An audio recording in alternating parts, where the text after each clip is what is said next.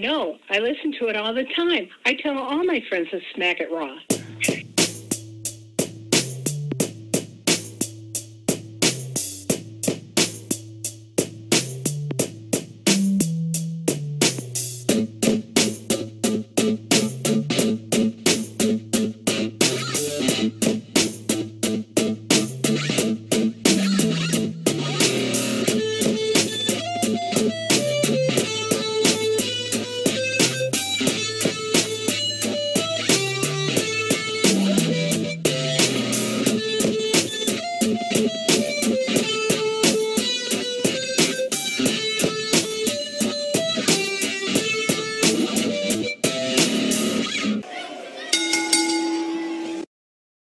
Podcast contains mature content. The views and opinions expressed by the host, are not necessarily those of the host. Listener discretion is advised.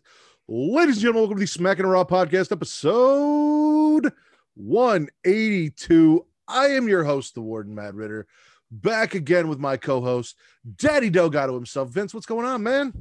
It's going well, man. Going well. Ready to talk some wrestling again. Uh, fantastic week of wrestling. I want to say, like from top to bottom, I don't think there was many misses this week in wrestling. We might disagree on that. We'll have to see. Uh, mm-hmm.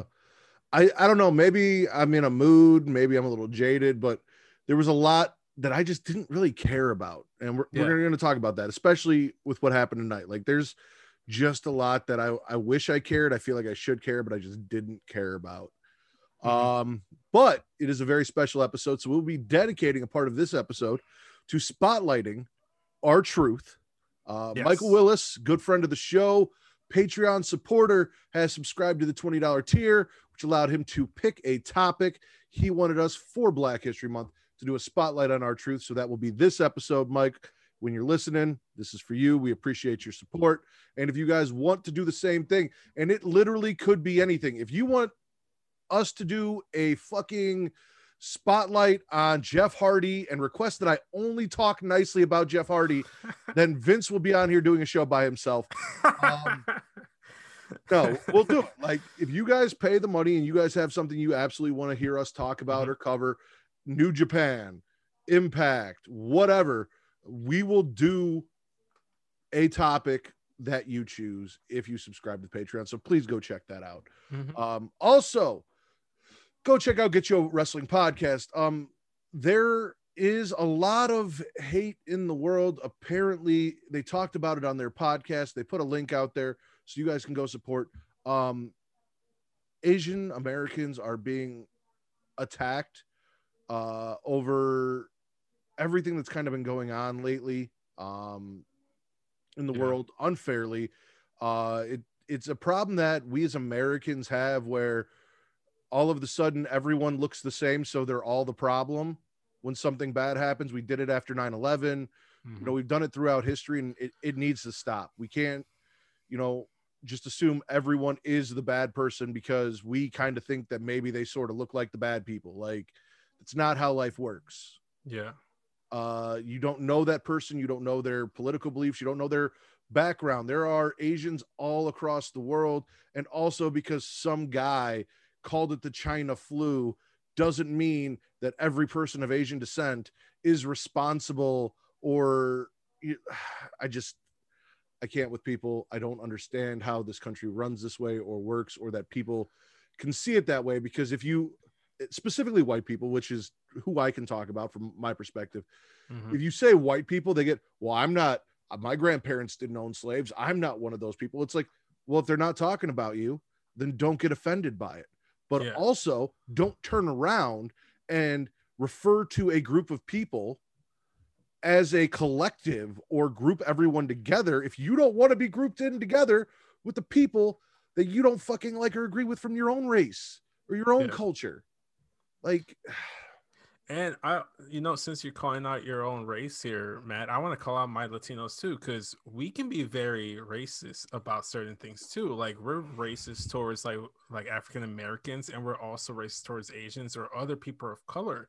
That's just not just white America. That's also Latino America, where there's this perception, and they go and follow that misconception of like, oh, so and so has this. You know, don't hang out with this person and I've seen that throughout my life. Uh, Latinos are just as racist. That like in in their own community towards other races and it's not just white people man so i don't want to just attack white people it's literally a person by person basis but Oh, yeah, no, latinos got to take responsibility too It- it's definitely a human being problem it is not a racial problem but i can just as you can only speak from the latino side because that is what you are and that's where you experience i can only speak from what i see from you know my people the caucasians so um again it, uh, if you're taking this as an attack and oh he's atta- i'm not attacking white people i'm saying that if you're one of these white people then you're the fucking problem and Yeah. stop doing the shit Stop attacking all Asians or thinking all Asians are bad.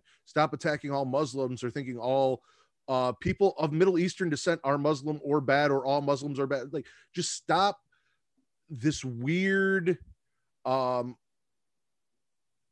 profiling that we do and racial attacking- profile Yeah, racial profiling and attacking it. It needs to stop.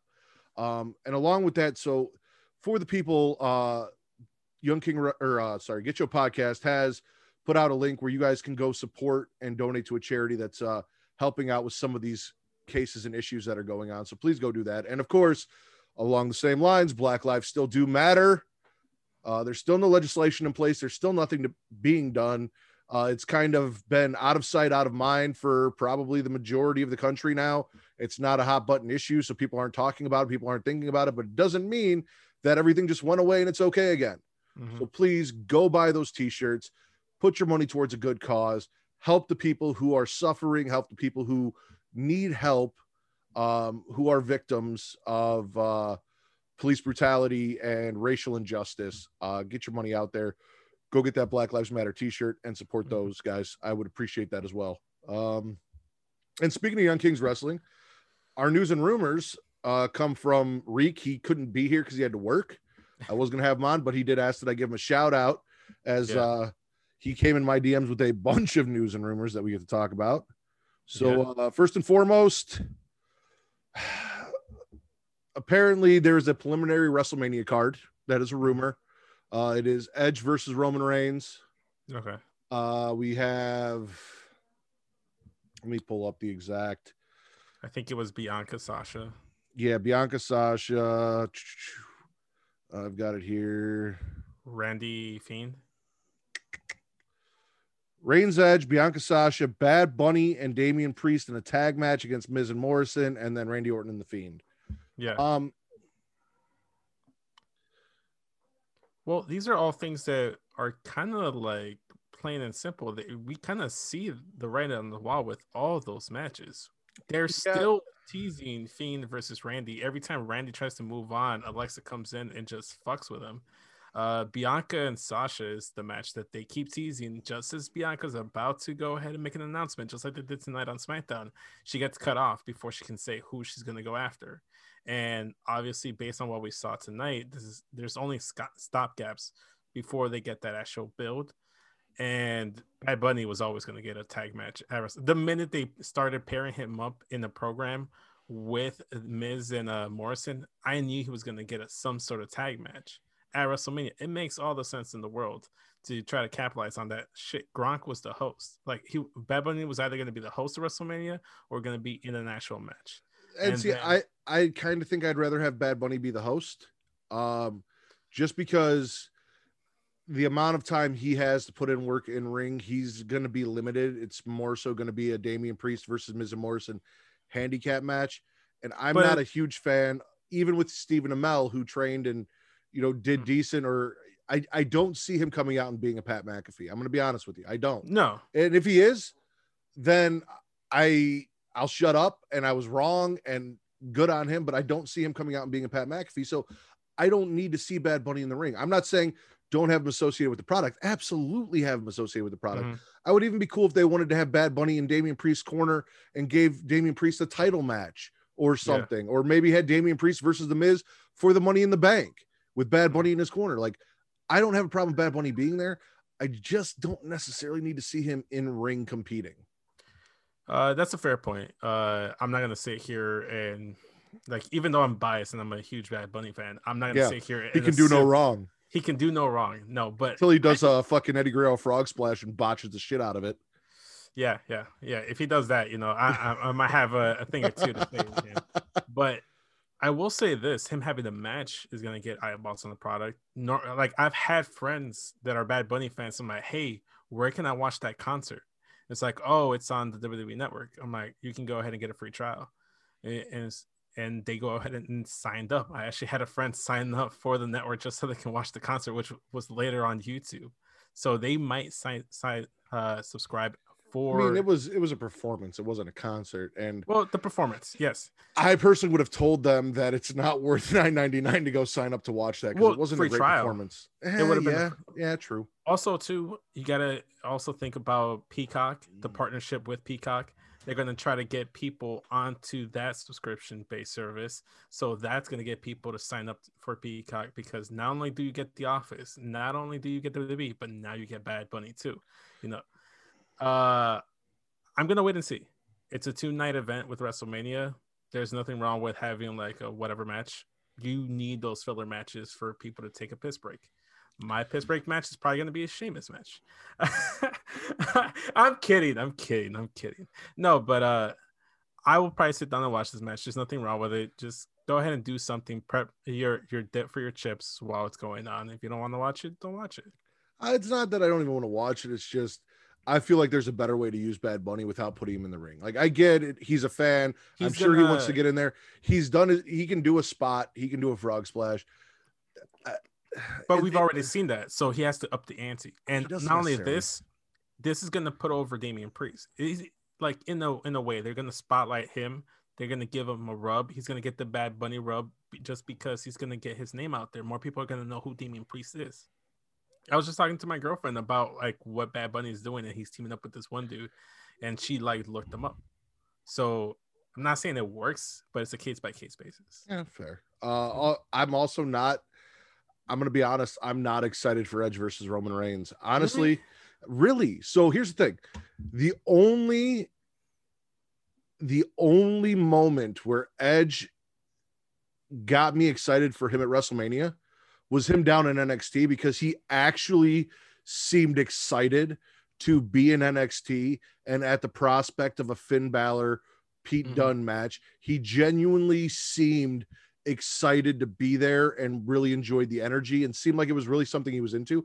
I don't feel that same energy coming from Edge in this program with Roman or when he's on Monday Night Raw. Don't get me wrong, I'm not saying it's not going to be a good match. Mhm. I'm sure they'll go in there and they'll put on a banger of a match, but I'm Right. not really excited for it because I don't feel the same energy from Edge, the Mhm. excitement from Edge to go and face a Roman Reigns that I did when I saw him talking to those NXT guys and talking about how NXT was part of the reason why he came back.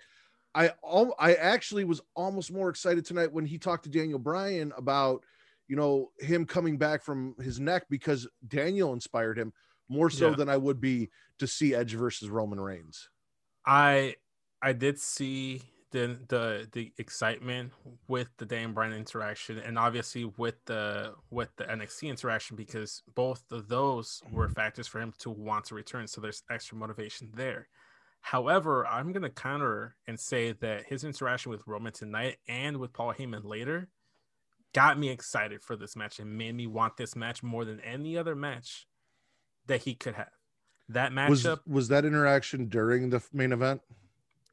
Uh, yeah, he was uh he was uh interacting with Paul Heyman during the main events. Okay, that's probably why I don't feel the same thing you do is because well, we'll get to it. We're not on SmackDown yet, Yeah. but And then Okay. obviously the opening segment, I thought it was perfect. I like I think he just dissected Roman Reigns perfectly in his promo. But again, like maybe it's just not your cup of tea, man. Uh, maybe you're just not feeling it. I'm not. just- Uh, next up, Bo Dallas and Liv Morgan are apparently opening a uh, real estate company together Mhm. and are dating. So Bo Dallas has gone where Enzo Amore has been before. Uh, I listen for all of the L's this man has taken in his pro wrestling career. Mhm. Full props to him for living in the moment and you know living life to the fullest and all of that. No, I, I'm happy for him. I'm a little disappointed that WWE has failed to utilize him. Mhm. I've heard rumors that he did not want to be part of the Firefly Funhouse of Bray Wyatt's universe. If you're not on TV and that's an option, I don't know why you wouldn't. Uh, I think try- I think it's one of those cases where he doesn't want to be associated with his brother and wants to build his own niche. Similar to like Cody Rhodes didn't want to be Stardust because he didn't want to be associated as Goldust's brother. but he has completely failed to do that. So I know, I know. you have I'm had just- every chance in the world. Mhm. You've had your tag team with uh Curtis Axel. You've been part of the social outcast. You had Bo leave, which got over, but apparently didn't get you over enough. You did your NXT stuff, run with the title. Apparently, none of it stuck. So if you haven't, in all of this time, come up with a character or something for you to do that Mhm. WWE is okay with outside of that, then maybe try and create something within that and embrace the family name and embrace that and get your ass back on TV and in a ring. Like if you want to wrestle and you love wrestling, I'd be doing everything I can to get back there and wrestle. No man, I think his passion is his real estate company he's about to build. I think that's where his passion lies now. Actually, his passions in conspiracy theories, and I wonder if that's how he hooked Liv. Maybe that's a gimmick. Conspiracy theories. Uh, and then the Keith Lee news. So there was a report that came out that Keith Lee was getting a push, and then there was a report that came out that said Keith Lee, Aleister Black, and Andrade. Vince doesn't see anything in them, and they all came from the same fucking guy. Also, a report that Aleister Black was going to push.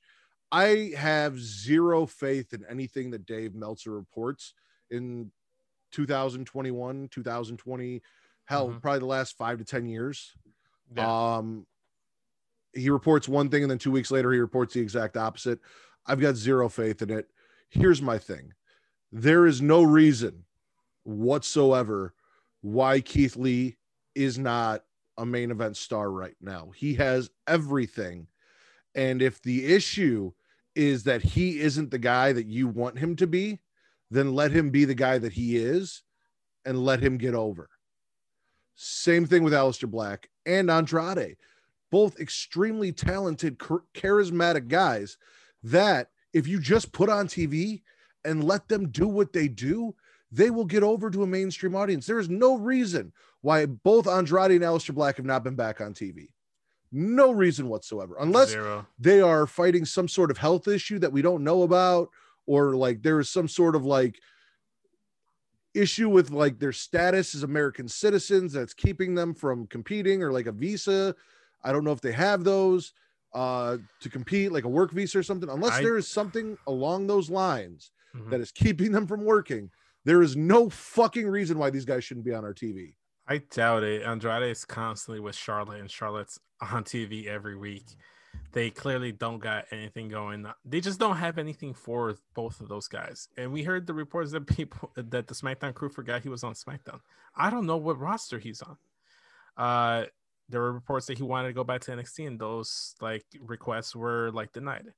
I think Andrade should stay on main roster. I don't think there's anything for him to go and do in NXT. I kind of want him to stay on an on main roster. Aleister Black is someone I definitely want to go s- have him go back to NXT. Look at what they're doing with Ember Moon, what they've they've done with other people, like even Lucha House Party, just going back there and showcasing their wrestling ability. Drake Maverick, Killian Dain, guys going back to NXT. A Finn Balor, Aleister Black can go back and have a Finn Balor run. Mhm. And we can have that Karrion Cross uh, Aleister Black match that I desperately want to see. or a Aleister Black Finn Balor match. Or I would love to see Aleister Black versus the Demon. I would love to see Karrion Cross versus the Demon. I would love to see Aleister Black versus Pete Dunne. I would love to see Aleister Black versus Tommaso Ciampa again. Uh, because they never really finished that feud. Like Mhm. there's a lot of shit I would like to see, you know, Yeah. for Aleister down there. There's a lot of shit I'd like to see for Aleister on the main roster. I think that he could be better utilized. I, can see him in both situations. Look at what Aleister did with Patrick, and just imagine what he could do with Dexter Lumis. Yeah. Here's the thing Aleister Black has a presence about him when he's out there. He may not have the size, but he has an exuding presence around him where Mhm. he can stare down anyone from fucking Drew McIntyre to uh Otis and you're gonna get a feeling of this guy might be in trouble. Yeah. This guy might be able to take him. Like you're gonna get that. You could do it with Big E. You could do it with Bobby Lashley. You could do it with Matt Riddle. You could do it with Keith Lee. You could do it in the mid card or the main event. The guy has a presence about him. Andrade, same thing. The guy has char- charisma. The guy has a presence. Zelina brought it out. Now she's gone because you guys fucked up. It doesn't mean you can't like what? So she's gone. So now we don't know what to do with him. Like, Yeah. I think don't they had something there with uh, Andrade, Zelina, and Angel Garza. And then even Austin Theory for a second there. They had something there and they just got bored. Like it, it just felt like they got bored. And they just decided, eh, we don't want to do this anymore. yeah. Let's get into the shows. Uh, where do you want to start this week? Uh do you want to just run through AEW real quick since I wasn't I wasn't able to get a chance to watch it this week? Yeah, so uh, we kick it off with Hangman Adam Page and Matt Hardy defeating the Hybrid 2. Really didn't give two shits until the end. Uh, Matt Hardy's all excited about that contract signing from last week at the bar. And Mhm. Hangman's like, Well, you know, I was told by somebody to always keep an extra set of papers in your jacket. So essentially, what the contract that Matt Hardy signed was that they have a match at Revolution. Mhm. And if Hangman beats him, he gets all of Matt Hardy's first quarter earnings for 2021. Love Um. Matt Hardy not happy with this. Uh, has the mascot for whatever team at that stadium come down with the Mhm. contract. He's like, "Listen, man, um, you're a fair guy, so how about we both put our first quarter earnings up in the match? If I win, I get yours. If you win, you get mine." Hangman agrees because he's a babyface and that's what they do. Turns out Isiah Kassidy is in the mascot uniform and attacks Adam Page. And then Matt Hardy offers TH2, uh, the Hybrid 2, money to also jump Adam Page. Uh, then the Dark Order come down and make the save uh, with negative one, kind of calling shots from the stage. Stop trying to make me be okay with the Dark Order and Adam Page. It's not going to happen. I don't care if they save him. I don't care how nice and sweet they are. I don't care. They had this whole moment where Adam Page got up and looked at him, and it was kind of like they were exes who sort of remembered the chemistry that were there and smiled at each other. Like, no, I'm not okay with it. I do not want Adam Page as part of the Dark Order. Do not fucking do it. Stop trying to make me okay with it. It's not going to happen. Yeah, it, do- it doesn't doesn't feel right. Uh, so I'm I'm guessing like based on the stuff that I saw and what you're describing, what happened tonight, sounds like Matt Hardy's Big Money Man character is just a combination of Million Dollar Man and a parody of Vince McMahon. Uh, yeah, I Because he's guess. paying people to do stuff, but he also has like the money uh, money hungry like like parody of what Vince McMahon supposedly is. yeah, takes advantage taking of town. trying to Yeah. trying to take a cut of everyone's money. Yeah, I Mhm. can see that. Um, then Jericho has an interview in the back where he says that Sammy is dead to him because both MJF and Sammy were wrong for what they were doing, but MJF realized uh something that Sammy didn't, and because of that, uh Sammy's dead to him Yeah. that's why MJF's still here, blah, blah, blah, blah. Uh, and then Proud and Powerful has Jericho's full support in their tag team title match against the Young Bucks, which again should not be happening because Proud and Powerful are not a fucking tag team, according to the stipulation of the match you had three weeks ago. I don't. I. I didn't. They should have never done that match, man. And someone keep I, I, I keep having these conversations with uh Wick Forever on Twitter, and she's telling me, oh well, because she's in the group chat that I'm in with uh, uh Kenny from a Kenny for your thoughts.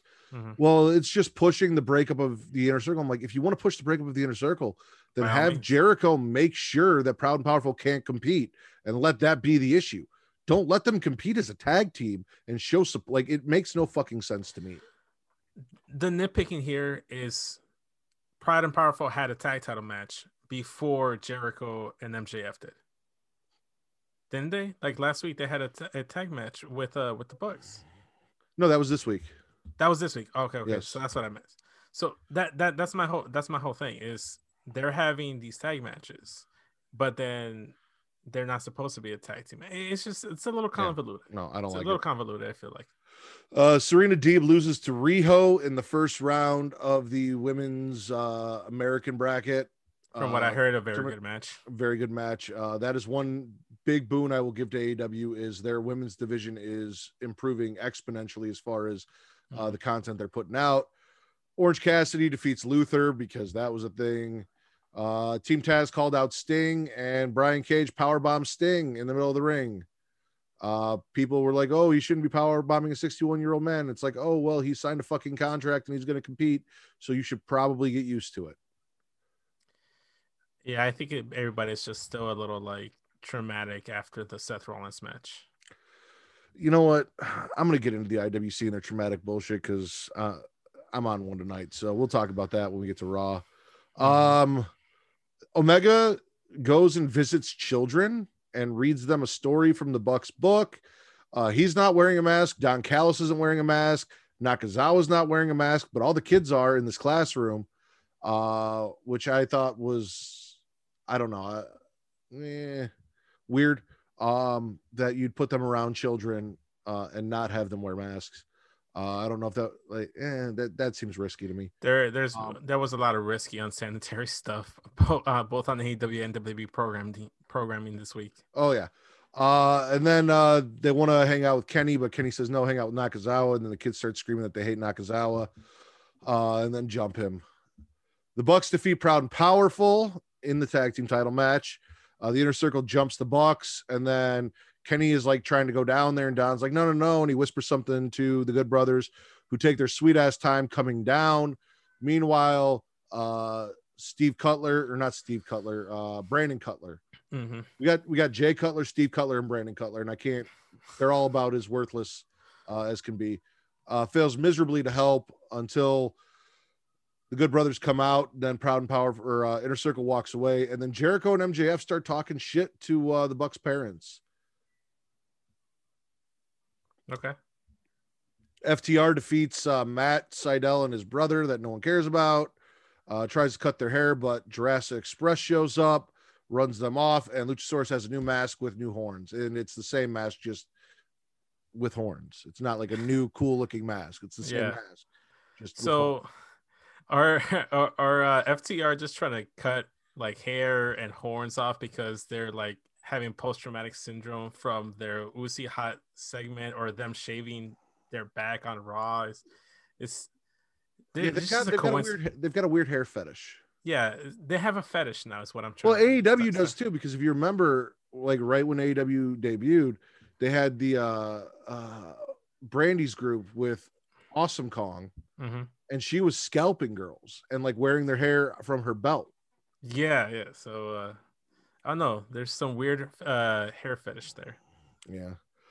and then our main event, uh Mox and Phoenix and Pac defeat Kingston and family. Uh the Good Brothers jump Mox, Omega talk shit, and they announce that we're gonna get at Revolution an exploding barbed wire death match between Kenny and Mox for the AEW title. This is actually the only thing that make me might make me go buy this pay-per-view. I haven't bought the last couple AEW pay-per-views. I am very interested in an exploding barbed wire death match. Mm.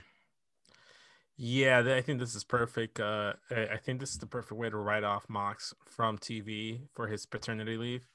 Perfect way, perfect. And I'm excited for it. They they had a really good match. I what what was it at like double or nothing or last year's? Yeah, the lights out match Yeah, the lights out match. with the barbed a- wire fucking mattress thing.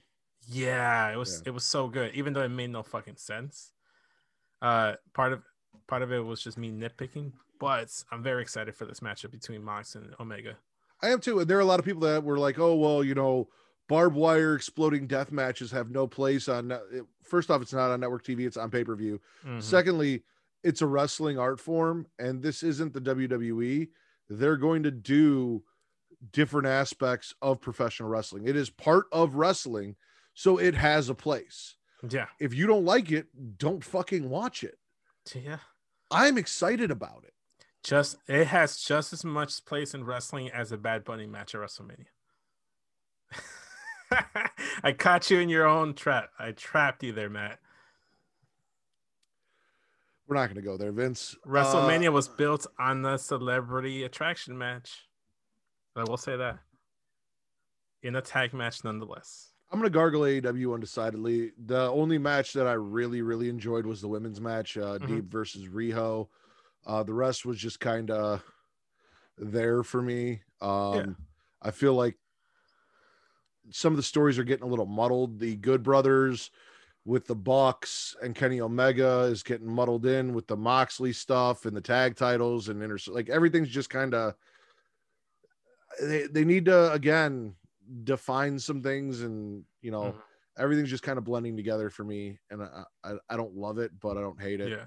um i think we're kind of losing focus so we need to get refocused so For i'm gonna sure. gargle undecidedly on uh aew Uh, well, I, I don't think I can fairly spit or swallow, so I'm gonna gargle undecidedly. There's a lot of good stuff that I did hear, like the barbed wire death match announcement, the Riho uh Serena Deeb match, the tag match I wanted to go see as well. So there's there's some good stuff here. And as much as I don't like Matt Hardy, the program between him and Adam Page, I'm somewhat interested in. what do you mean you don't like matt hardy I like Matt Hardy, the character, the wrestler. The person is annoying. If that makes any sense. Especially his presence on social media. It's very annoying. okay And his wife is extremely annoying too. I, I, That's where that comes I from. thought I thought you liked corny white people. I thought that was uh that was your bag. Yeah, yeah, true. But uh he just doesn't capture your charm, Matt. I'm so gonna find you and hurt you. Uh where do you want to go next? NXT, Raw, or SmackDown? Uh let's go raw, man. Oh boy, here we go. All right, so we kick off Monday Night Raw with Miz TV because reasons. Uh and not not I'm not saying reasons that we kicked. i just again, if the Miz and Morrison are both out there, why is it Miz TV and not the Dirt Sheet? Why is it sometimes the Dirt Sheet and sometimes Miz TV? Make it make sense. I don't understand it. Uh, but anyway, they have Drew out there, and Drew does what we all wish we could do. He headbutts Miz in the mouth and shuts him the fuck up. And I absolutely loved it. Mm. Uh, but Miz is up five seconds later, babbling on again, and tells us that he is taking himself out of the elimination chamber. That he has the money in the bank. He sees no need for he him to put himself in harm's way and take that spot. Yeah.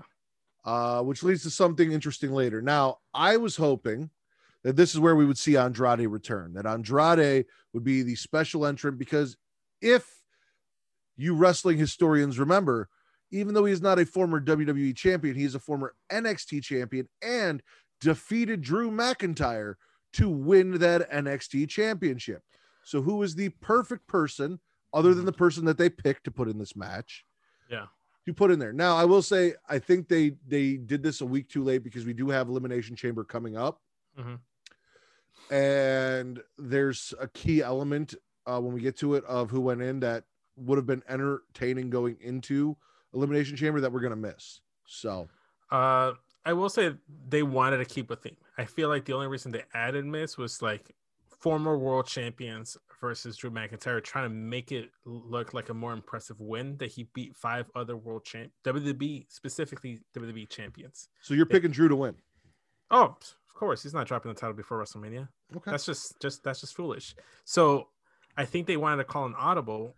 I we'll get into it when we get to the match itself, but like they wanted specific WWE champions. That's why Andrade wasn't there, and that's why John Morrison wasn't going to go go in there because, as Miz tried to like point it out to uh, Adam Pearce, he's a former ECW World WWE ECW World Champion. I was like, no, that's not the same shit. Just like the EC, eh, just like the NXT title, it's a heavyweight title, it's a world title. It's not a WWE title, not even the Universal title. It's the WWE title, even though it looks exactly the same, just color coordinated differently. I think that's what they were trying to do. When we get to the Kofi match, I have a small gripe and nitpick that I'll go ahead and uh and talk about when we get there. Okay. Uh, we had Riddle and Lucha House Party versus the Hurt Business, which didn't matter other than Lashley beats up Riddle. That's all that mattered. All that mattered was that Lashley beat up Riddle, and that made me happy. Hashtag beat up Matt Riddle. Yep. Uh, then we got Miz meeting with Adam Pearce, and as you said, suggest John Morrison as a replacement. So we'll just kind of roll through that stuff. So Miz meets with him, says, "Hey, give my spot to John Morrison, you know, give it to a young guy." LOL. uh, John Morrison. And then we also have Kofi meeting with Adam Pearson saying, Hey, I'm former WWE champion. As a matter of fact, of all the guys that are in the chamber, I was the most recent WWE champion. So you should put me in the match. And then Miz shows up and he's like, Whoa, whoa, whoa, no, we had a deal. And Adam's like, We didn't have a deal. I told you I would consider John Morrison. I didn't say we'd put him in, but here's what we're going to do Kofi versus Miz. If Miz wins, I'll give the spot to Morrison. If Kofi wins, he gets the spot. Kofi defeats Miz in the match. Yeah. Uh, okay, well, I'll just get into my gripe. Yeah. Where the fuck is Mustafa Ali? Well, that's what I was going to say.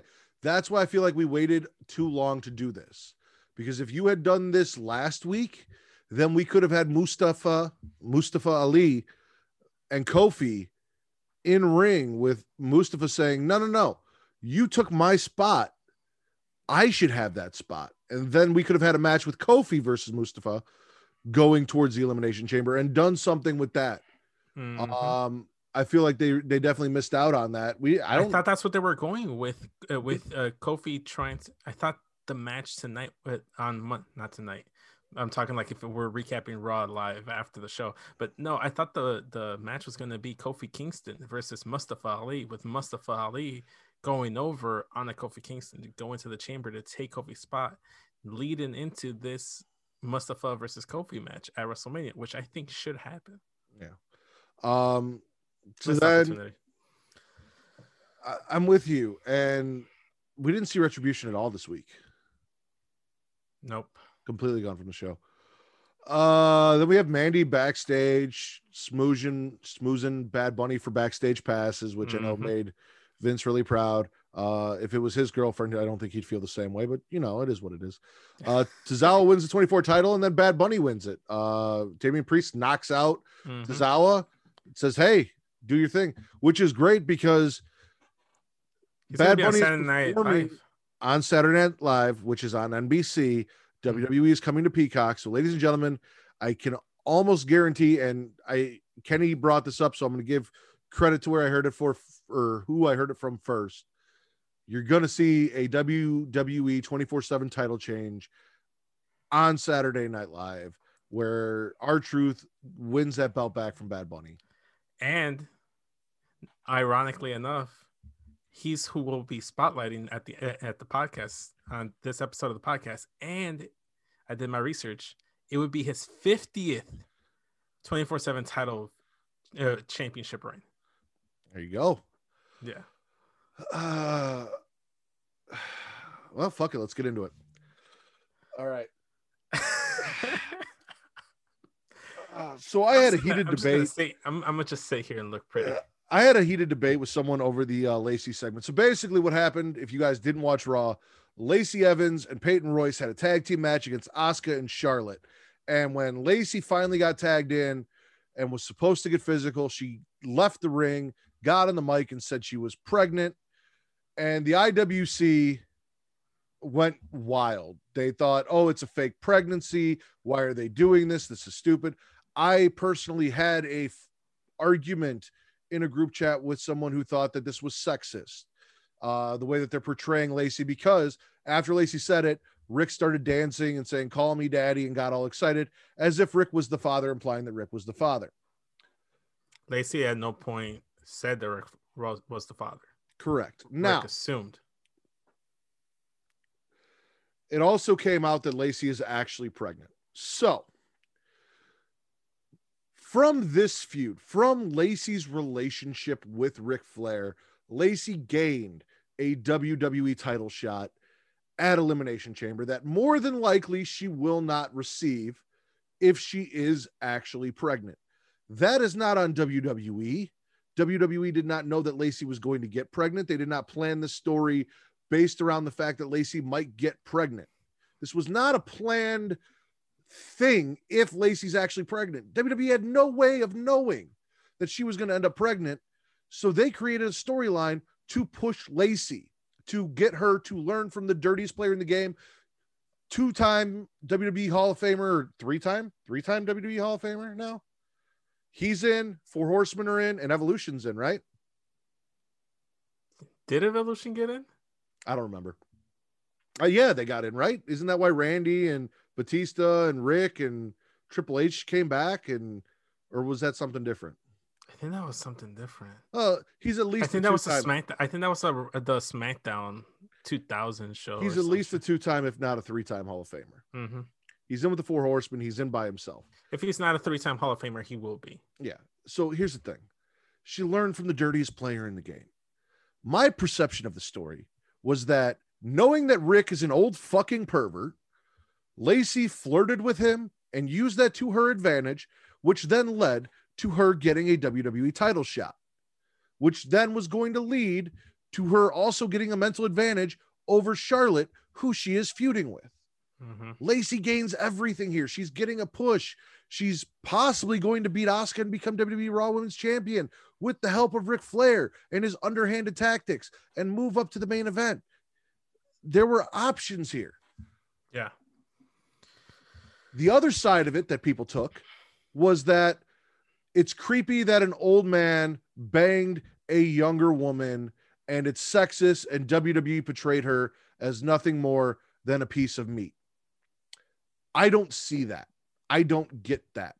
That Mhm. that is not my takeaway from this whatsoever. I do not believe that that is the case here. Mhm. If that is your perception, that is exactly what it is is your perception. If you look at Lacey that way, that's on you because that's not how everyone sees it. That's how you see it. Yeah. The IWC, along with Kyle O'Reilly, this situation has just gone crazy and jumped around and freaked out about everything. And WWE shouldn't do this and WWE shouldn't do that. And this triggers me and that triggers me. Listen, WWE is a live action drama TV series, it is not a reality show, it is not a sports show, it is sports entertainment. It is entertainment with a athletic aspect to it. It's a TV show about wrestling. Correct. It's it's the best way. if NYPD Blue or The Sopranos or Game of Thrones or uh, give me something that's actually on TV. Law right and. Order. Law and Order. If they can do a pregnancy angle where the actress isn't actually fucking pregnant, or have someone have a seizure who actually didn't have a seizure, and you're okay with it because it's a TV show, this shouldn't fucking bother you. Why does this bother you? This shouldn't Wrestling trigger you weird, man. Wrestling fans are weird. it's get- extremely weird. It lit- here's the thing: if we didn't do anything on TV because it might trigger somebody because they had somebody in their family go through something terrible at one time in their life, mind you, it's not WWE's responsibility to specifically program for you and your specific relate or your specific situation. Then we couldn't have black people on there because it's going to trigger racists. Is that okay? Oh no, no black people on TV because it's going to trigger racists. Well, we don't, we can't have a show because we can't have black people on there because you know, like you can't do this shit. Like, like I get you saying you don't like the angle because you feel like women at this point have surpassed those kind of angles where it should be about just the wrestling ability but you've made the case in the past where well they're not having bikini contests they're not having bra and panties matches they're not having pillow fights they're having actual wrestling matches. And no point have you seen Lacey Evans in like her underwear or lingerie, like lingerie bikini or just in scandalous revealing outfits.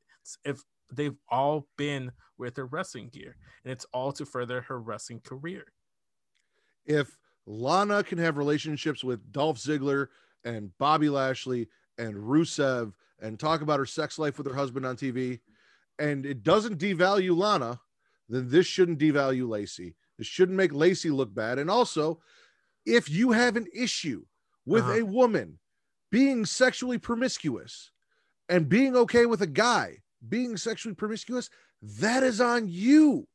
That is not on the WWE. Because if Ric Flair can bang 10,000 women and it's cool, then Lacey Evans can sleep with the entire Raw roster and it should be cool because they're Yeah. fucking people. Don't put your own preconceived paranoia on a wrestling product or, well, this is how society sees it. Well, fuck society because it's not how it is and it's not right. And the only way we're going to get away from that is by bringing that out in the world into the forefront, not mm-hmm. hiding it and pretending like it doesn't happen. Women don't have sex on TV. Like, No. So what? We know she's married. We know she has a child. We know it's not real. It's a fucking TV show. When I see two people in a movie have sex, I don't think the chick's going to get pregnant from the guy that she's fucking in a movie. Yeah, fair point. I think the the point I was saying is that if Lacey Evans was the one that came up with the idea about, hey, let's announce that I'm pregnant and like have people believe that it, it was Ric's and like feed into the storyline, then that's even even even less reason for you to be upset. And then, but I was saying on the contrary, if this was Lacey saying, "Hey, I'm pregnant," and then like, "Oh, we're gonna incorporate into the storyline," and she was uncomfortable with it, and WWE still made her do it, I feel like that's a slightly exactly. If WWE, which we've heard before, forced Lacey to do something that she was not comfortable with in this angle, then it's not okay. And it's, it's not, not, okay because they made her do something that she was not comfortable doing. We heard about it with Lita in the live sex celebration mm-hmm. recently. Mm-hmm. We've heard it uh, with, I believe, Trish Stratus and some of the stuff that she did. Those things are not okay. It's okay to put it on TV if the participants are willing and okay to do it. Yeah. It's not okay if they're not. And that's where you draw the line. Mm-hmm. If it is consensual and it's fine and they're cool with it, then it's cool if it is forced upon them yeah. and they are not comfortable doing it and they are made to do it, then it's not okay. Yeah, then we're having a different conversation here. Exactly. Mm-hmm. We're gonna move on. I had to get that off my chest because it just it drives me nuts that everyone's like, well, WWE shouldn't be doing this or WWE shouldn't do that, or I don't want to see this on wrestling, or I don't want to. What can we fucking do? Everyone has had something bad happen to them. And if they mm-hmm. see it on TV and it triggers that bad memory, and we take that off, there's nothing left to do. But you want to see new things, you want to do new things. Yeah. You want to get past looking at women as objects of meat. Well, the only way to do that is to let a woman be empowered by her sexuality. Yeah, there's not there's literally nothing wrong with that. Zero zero thing wrong with that. And on top of that, there's such a thing as sugar daddies and sugar mamas out there. There's nothing wrong with it. And they need to be represented too, right? Everyone yes. needs to be represented. Yes. Um, Speaking Lana, as a sugar daddy myself, Lana loses to Shayna. That happened. Uh, uh we got yeah. a Randy. So I actually, this was my favorite part of Monday Night Raw. Randy's cutting a promo about being Randy Orton and being, you know, bas- typical Randy Orton shit. I'm Randy Orton, 16 time champion. Uh, mm-hmm. And then it cuts away and it's Alexa and she's doing a little chant about basically summoning the fiend back to life, sitting in the middle of a pentagram it was some really cool shit that I'm excited for. Alexa's killing everything she does, man. Uh, I didn't like the pentagram segment as as much as you did. I kind of saw I was like, eh. but I did like her, like her her distraction of Randy Orton in the Gauntlet match. Did you not like the pentagram because of religious leanings? No, I just thought it was kind of like corny or like just lame. Okay. I just I just didn't personally like it. Fair. It enough, wasn't bad. Enough. I just didn't personally. I mean, it. I I was extremely turned on. So, um, you liked it for other reasons then. so, something about Alexa doing witchcraft just yeah. Uh, Braun's not happy that he wasn't included. Uh, and again, Adam Pearce is like, "Hey, you're a Universal Champion. This is for WWE champions. Like, mm-hmm. sorry, you should have won the WWE Championship." And Braun's like, Well, you tell Shane McMahon that I got a bone to pick with him, which means we're probably going to get a Braun versus Shane match at WrestleMania. So be ready for that. Oof. That's probably why Shane came back and we saw him on TV and he was there to take that heat. Um, which we asked last week and we got an answer. And then, like you said, and this, see, this is again, this is where the elimination chamber loses me because I like having the elimination chamber. I love the match. I love putting the people in it, but the build to it, always fucking sucks for me because you get these gauntlet matches and six man tag matches, and you get these matches where we're seeing the six competitors compete before they get in the chamber and compete, and I don't need that. So we have a gauntlet match. The winner On of it is shows, the actually yes, the winner of it is the final entrant in the elimination chamber. Um, it's not a bad idea, but we saw it two years ago with Kofi. Yeah, exactly. Alexa ends up, as you said, getting Orton counted out.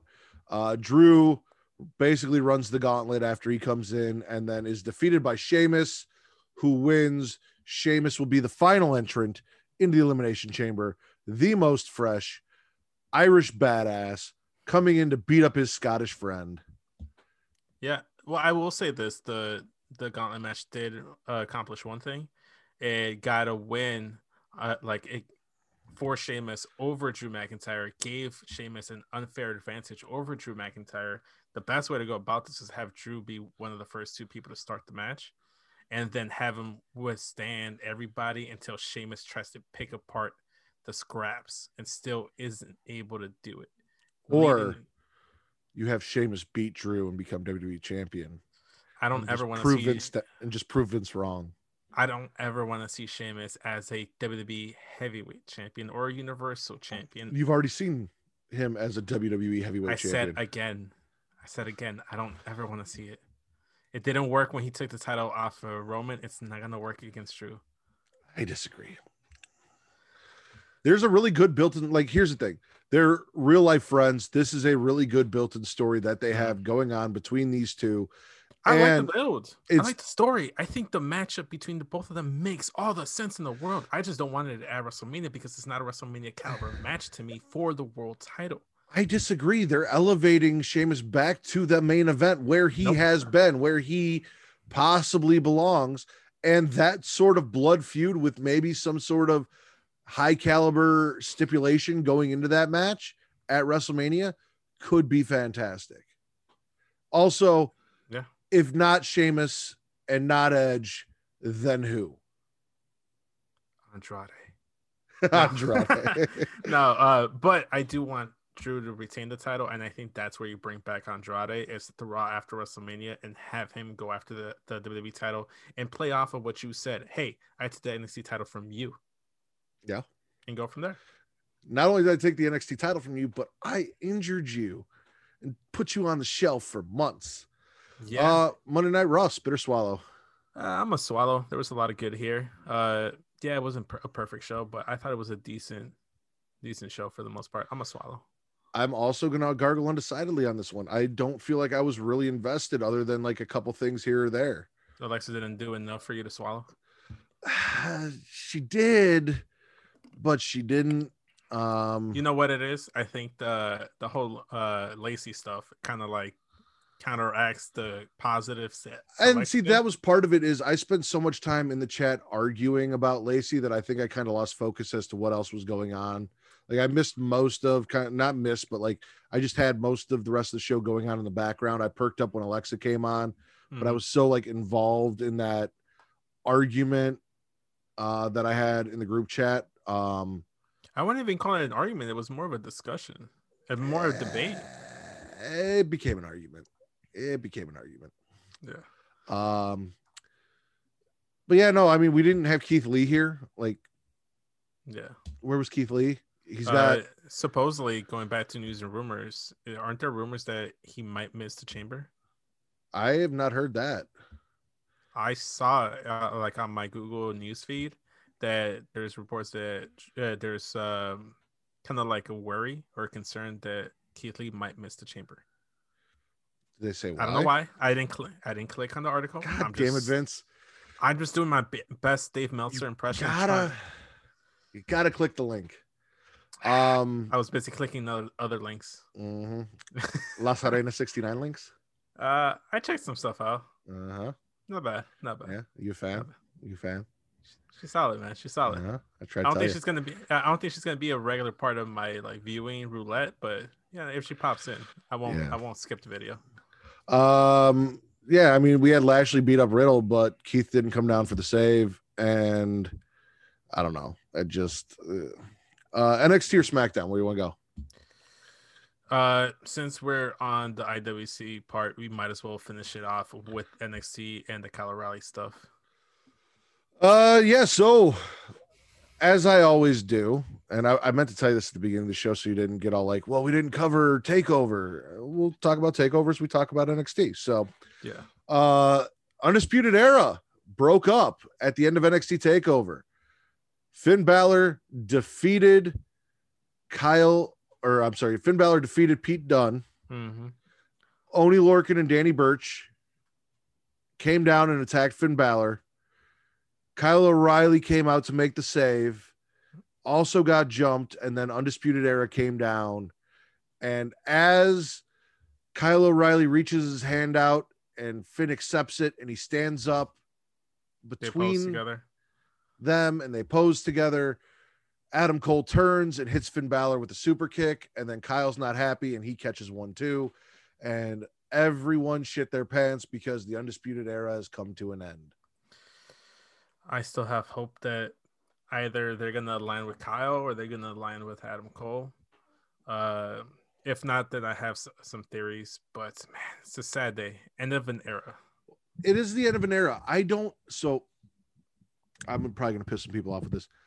I don't have the same problem that a lot of people had with this. Mhm. because as I've said before, I said it about the New Day. I'm going to say it. I, like her business, I feel like it's too soon, but they've been together forever. There is Yeah. literally nothing left for them to do in NXT. And I honestly don't think that this faction works on the main roster. I'm going to say something that is going to really piss people off, and I don't care. Adam Cole on the main roster doesn't make it out of the mid card title scene. He will be Oof. IC champion, US champion at best. He is not making it out of that mid card title scene. I don't. I he's charismatic. He puts on great matches. That doesn't matter on the main roster unless there's a groundswell behind him like Daniel Bryan, and he does not have that kind of personality like a Daniel Bryan to where he can get that groundswell going. You do not see Adam Cole unless Vince McMahon dies and Triple H takes over. Move out of the mid card title scene. He will be a uh actually, you know what? I can't say that because you have had a Dolph Ziggler or an early Daniel Bryan. But if he does have a WWE title run, it's not going to be a long one. It's going to be a short, kind of in between sort of thing. But Yeah. he'll end up as a Dolph Ziggler, uh, where he just muddles around for the most part of his career, putting on great matches, selling for people in that mid card title scene. I will say this about Adam Cole, even before he joined NXT, he just felt like a WWE guy, like a WWE main roster ass guy in the way that he performs, the way he carries himself, the way he delivers promo. Uh, I think he- he's a perfect character guy. Are you are you are you right? Like there's some validity in what you're saying. Could he be stuck in the mid card scene and never reach the world title picture? Yes, of course. Can I also see Adam Cole break through that and actually have a WWE title reign, whether it's a short one like a Dolph Ziggler or a lengthy one? Yeah, I could see that too. I can I- see him. He I doesn't can- have the size of a Seth Rollins or even a CM Punk, but I think he can totally have that kind of that that kind of like presence. He reminds me of Shawn Michaels, like in terms of the character work as a heel, He doesn't have the size of a Shawn Michaels either, though. That's the thing. Like, if you're not the size of a Shawn Michaels, a Seth Rollins, or a CM Punk, which mm, for the majority, that is like the very, the very low end of Mhm. the size that the guy that runs the show prefers. yeah, The only person to really, really break that was Daniel Bryan, and I think Daniel Bryan's beefier than Adam Cole, he what he wasn't when he first went with that first initial reign. which is why I said he might get a run like that. But that was not a spectacular run for Daniel Bryan. Yeah, but it helped catapult some other things. So I, look, I'm not saying you're wrong. I'm just saying I'm not ruling it out completely. And the Kyle O'Reilly, uh, Roderick Strong, Bobby Fish, especially, they're not making it out of like any mid card title scene on main roster. Their best bet is to stay on NXT because then they can, especially Kyle O'Reilly, can be an NXT champion down in NXT.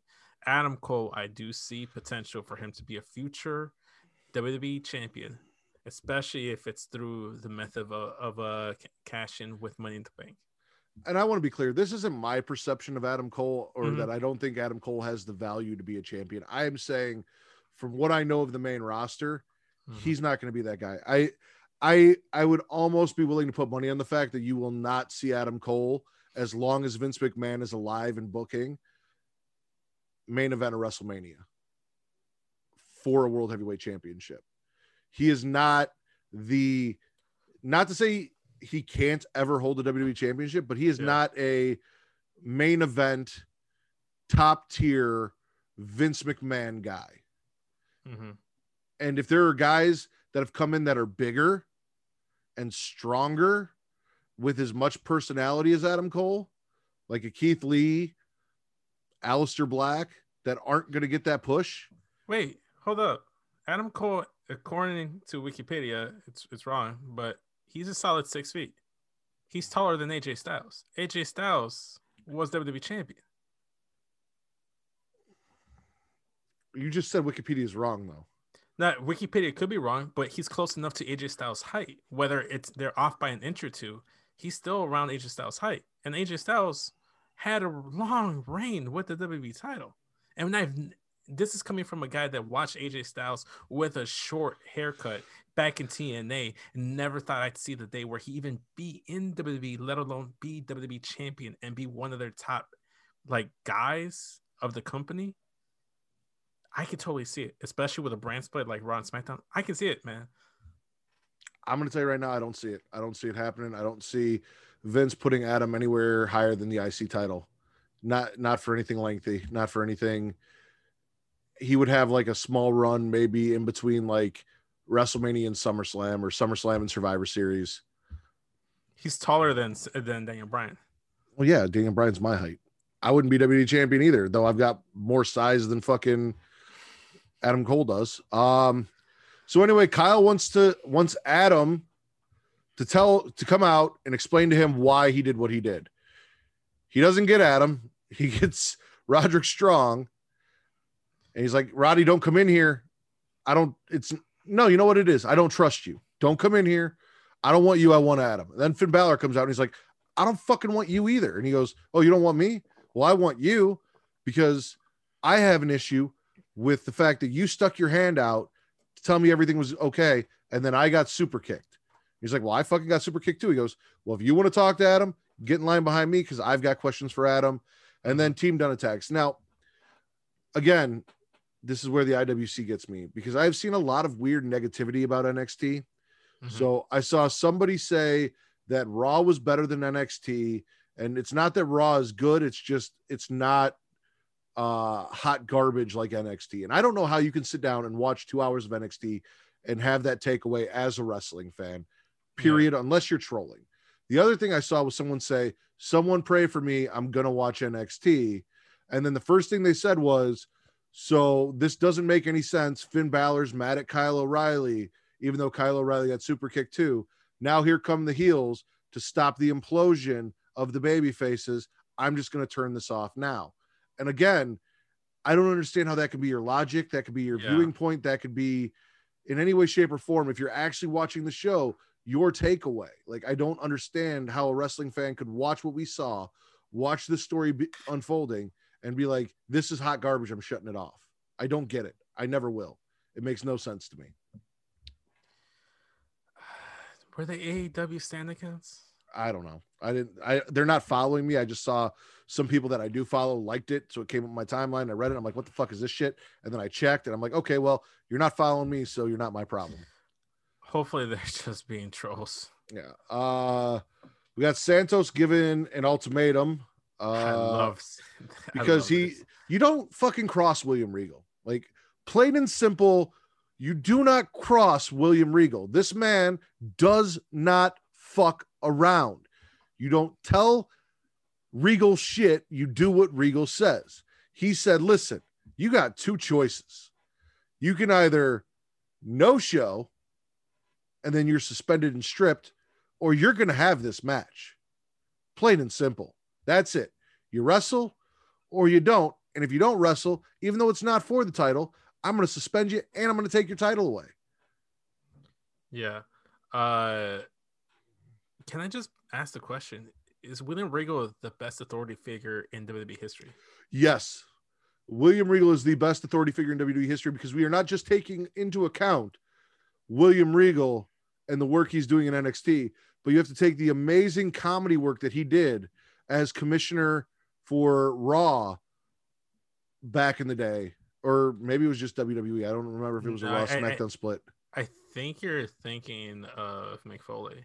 No, no, no. William he was a Regal, GM where he put himself in the King of the Ring tournament and made himself the King of the Ring. No, William Regal was commissioner. It was when Chris Jericho pissed in his tea in his office. Oh, so th- this I wasn't watching then. Yeah. William Regal was commissioner at the time. Okay. Fantastic so, work. take as- take off the can the comment stuff, just the NXT William Regal stuff. Would that in of itself? Because I, I think in terms of authority figures in WWE, obviously Vince McMahon. Let's take him out of there. He's in the class all by himself, right? This, the Mr. McMahon characters in the class by itself. I think it's Eric Bischoff, Teddy Long, Paul Heyman, William Regal. Those are the, and then I guess you could put Commissioner McFoley in there. Yeah, I was gonna say I. I would if you take away all of his work, like the previous stuff before NXT, out of it. Uh, Vince, you froze. Oh, there we go.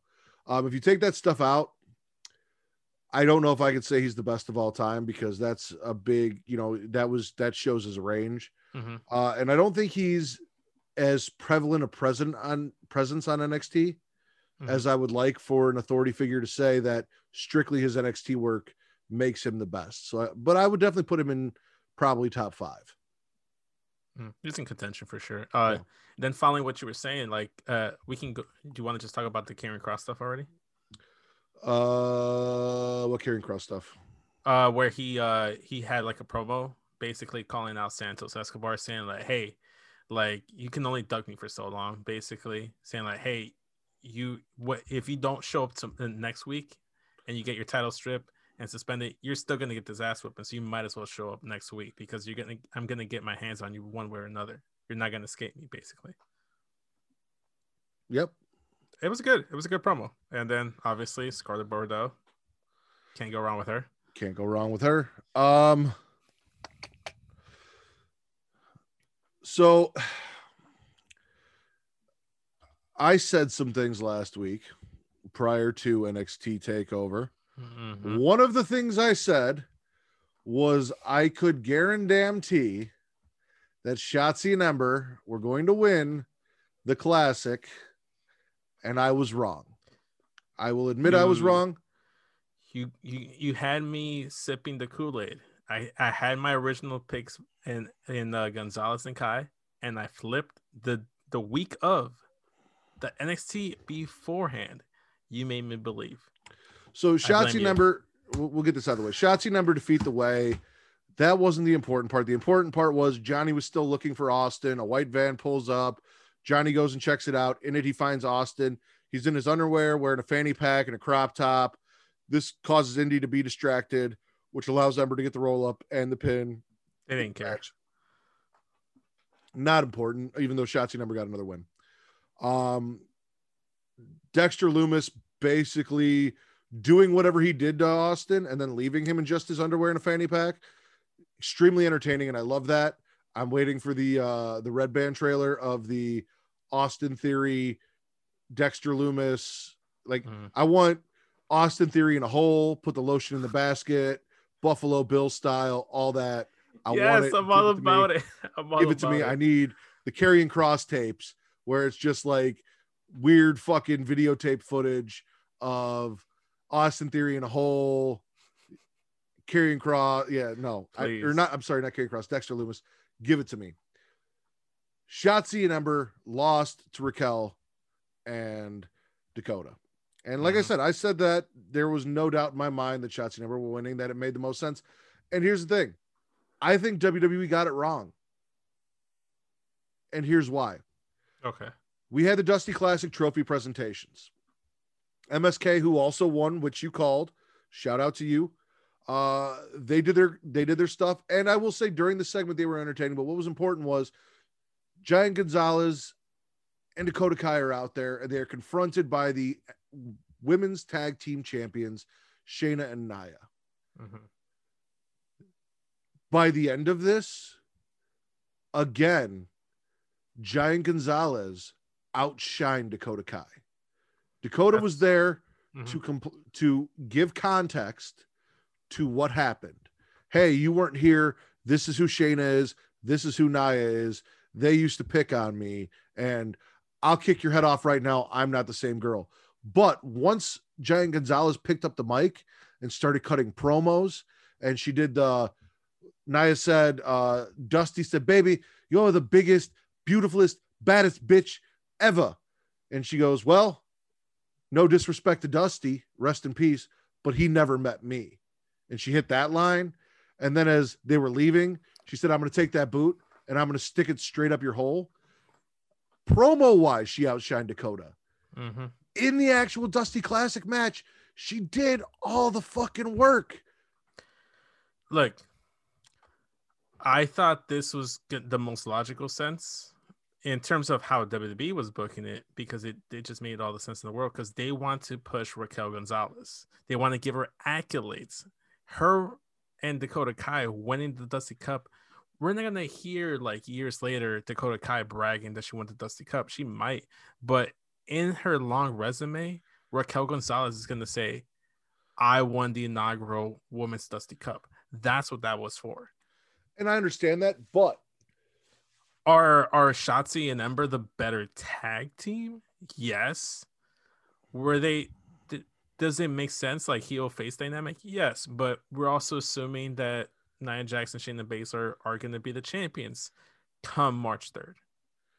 why have Nia and Shayna come down and cut the promo against Dakota and Raquel if we're not going to get a Nia Shayna Dakota Raquel matchup? Because this is what everyone wanted this tag team of Dakota Kai and Raquel Gonzalez to win because they wanted to see Raquel versus Nia, which was my problem. Is you should not be basing who you want to win a tag team tournament on a singles matchup where the other Not two only that matchup. are background.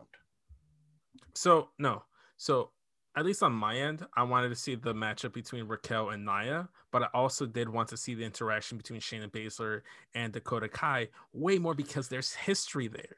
There's and history. There's history with Ember and Shayna as well that they could have addressed. Not the same. Shayna though. Not- defeated Ember for the title, put her arm in a cast, and sent her off to the main roster. Yeah, but they could all they could have always addressed that on main roster. They never did. Look, no offense to Ember, but this is a whole different kind of Ember moon. And like I know what you're gonna say with the whole Dakota Kai. She's a different Dakota Kai. But with this whole Ember moon, she's still a baby face. She just cut her hair and now she's doing something different. Now she's not like They're don't know. post-apocalyptic badass women warriors that shoot dildos from a tank. look. There's just there's just not that hype. I just don't feel that eagerness between a matchup between Ember Moon and Shayna Baszler. We've been there, we've done that. We never have a, had a proper payoff from the Dakota Kai and Shayna Baszler stuff because we just never got to see it. Shayna just got called up, and then Dakota legit got injured. We never had that proper payoff. And then now that she's a heel, or a little bit more edgier Dakota Kai, or at least a No, she's a heel. Dakota- She turned heel at okay. Yeah, I know, I know. Well- but in this matchup, she's like a tweener, right? And, and this, she's only a tweener because they are putting her against Shayna and Nia. that, that, that's what I meant. What I Prior meant. to this presentation, they have Full been a heel. heel team, full on And- heel team. and that's and that's the that's what I mean. There's a complete drastic change in who she is as a person and character and how she wrestles. Just her confidence in saying, "I will kick your head off. I'm not the same person." That is what I love. And aren't you the same person that said you don't like how they just switch people from babyface to heel without any real explanation? There has no one's been switched to babyface to heel with no explanation here. But you just said that they've made a shift with Dakota and Raquel based They're on playing- this matchup. they're playing based on this matchup, they're playing that role.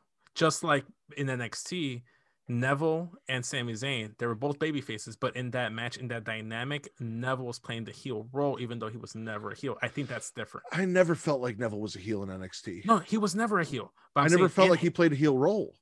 in his match with Sami Zayn, yes, he did. I don't feel so. I, I'd have to go back and watch it, but I don't think so. Uh, Yeah. We got to move on from this though, because we still have to talk about R-Truth. So uh, there was some stuff with Kushida and Bronson Reed, where basically Malcolm Bivens is like, "Hey, you put on a great match last night, but you know what'd be even better?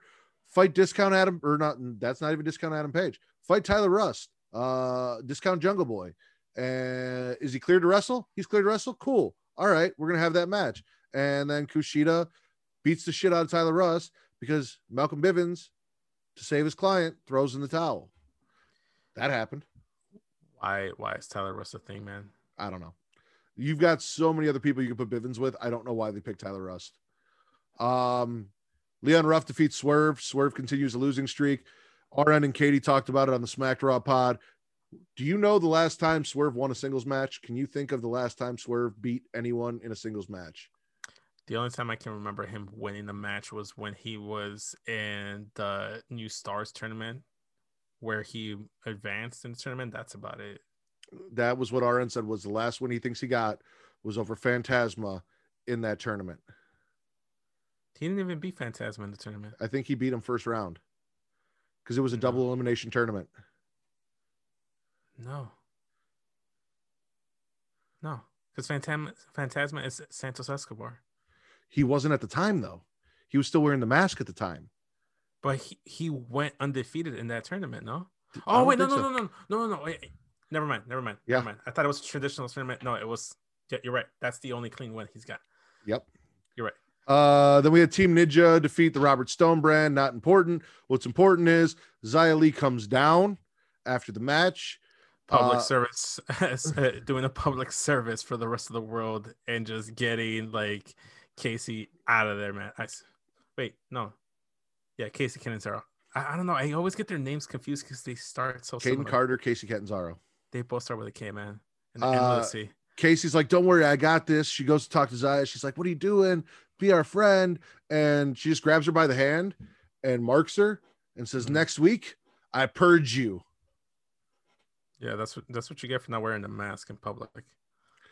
You get So- you get Xia Li. That's what happens. So next week, Xia is gonna fuck up Kacy Catanzaro for not wearing a mask in public and then doing public service announcements about wearing a mask while not doing it herself.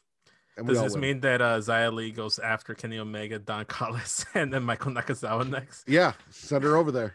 Sweet. Um, Zoey Starks had a squash match. Like I said, uh, MSK was great during the trophy presentation because as Raquel's delivering these lines, they're in the back eating popcorn with Beth. When she they hit the my whole thing, they fell off the top rope, laughing. So I, I will I will give MSK that that was entertaining. I know I said They the grow on corny. you. They, They- fucking they grow might. on you. Um, LA Knight debuted. LA Knight. Uh, I didn't like the name initially, but the way growing on that it's growing on me. Eli Drake is perfect. He's a great mic guy. That whole segment is amazing. Uh, accord, according to Young Kings Wrestling, go check out Young Kings Wrestling, their latest episode. Go check them out. Uh, they talk about meeting Eli Drake and him being a decent, solid dude, being a nice guy. I do know. I think it was RN said that he's not the best in ring worker, and he's gonna have to bring that up a bit. He is. He he's gonna have he he's gonna he's kind of in the same lines of an EC3, where in we, ring he's gonna have to bring it up, but on the mic and outside the ring he's really good. We saw where EC3 ended up in NXT because of his lack of being able to keep up with the other guys. Yeah, And that's the other thing. Like I, I shit on Adam Cole, and I'm gonna go back to that real quick. But like I also don't see a Johnny Gargano, who I think is fantastic in a main eventer in NXT, being a WWE champion. yeah. Johnny Gargano, I will agree on. I don't Tommaso Ciampa, who I love, same thing. Great heel. Don't know that I see like there are guys that are great in NXT that and I don't think Vince Champion, can make it even though happen. it didn't last long. He was, and it didn't last long. It, it It didn't was the last. long. injury. I feel like if it wasn't for the injury, But- it would have lasted long They never went back to it. because of the injury. No, not because of the injury. He was there for years after the injury. They never put that belt back on him. They never gave him a second chance to run with that title. They moved on. They got bored. You, you know how Vince McMahon is fickle. Got Speaking of Finn Balor, Finn Balor, Kyle O'Reilly, and Roderick Strong lose to POD. And if you don't remember who POD is, it is Pete Dunne, Oney Lorcan, and Danny Burch. not the guys that sings Rey Mysterio's theme song. Correct. Uh, I'm glad you remembered that. Cole then attacks Balor and Kyle during the match, beats up Balor post match, and this is where the internet went crazy. So Adam Cole delivered a like spinning vertical suplex to Kyle O'Reilly outside it the ring it was like a brainbuster. uh, Yeah, on- kinda. on- yeah. on the steel steps. Kyle was selling it and apparently sold it so well that a fan in the crowd thought Kyle was having a seizure, tweeted out that Kyle had a seizure, and the internet went wild. Dirt Sheets picked it up. Everyone was posting about it to the point to where wrestlers were actually tweeting out that they hope he's okay. And then WWE came back and said, Hey, it was just a stretcher job. It wasn't a seizure. And then everyone's like, Well, WWE shouldn't be putting seizures on TV and shame on WWE. This and it's like, no, you guys all just took it wrong, and now you want to blame WWE because you guys misconceived what happened. They never said it was Oh, a seizure. Yeah. It never happened. It was one fan's perception, and you guys all ran with it, and you got fucking worked. Whoa! Did the IWC did a number this week in pro wrestling? Drive me fucking nuts, man. Drive me fucking nuts. Just Oh man, if I wasn't already bald, yeah, I'd be bald. Um, got NXT something there. spit or swallow. Yeah, barely. Swallowing just like this Gatorade. Yeah, I'm a swallow NXT as well. Um, all right, SmackDown. So Edge is ready to come out and evaluate his possible opponents that he may challenge uh, after the Elimination Chamber, and he's going to talk about it. But Roman comes down and says, "Hey, you only got one choice, and it's me." And then Edge runs him down and says, "Listen, man, you showed me a little something in our last interaction. You need me more than I need you. No matter who I challenge, I'm the main event. To be the main event, I need to challenge you." And then Roman, or I'm sorry, Sami comes out, feels disrespected. No one cares. Gets I kicked. Sami Zayn. Sami Zayn shouldn't even. Sami Zayn and Baron Corbin should not even be in this elimination chamber They match. That's shouldn't. neither here or there. I have a Um, theory. I have a theory why he's in there. we'll get past that. it's funny because uh, at Heel Tactics on Twitter, uh, good friend of the show uh, and fan of the show, I tweeted out what did Roman whisper in Sami's ear, and please make it funny and dirty.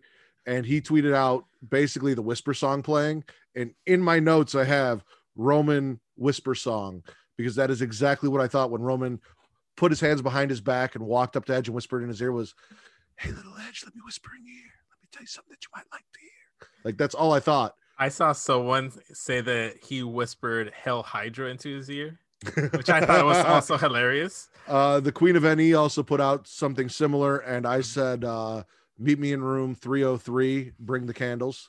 Yeah. Uh, that was what I went with.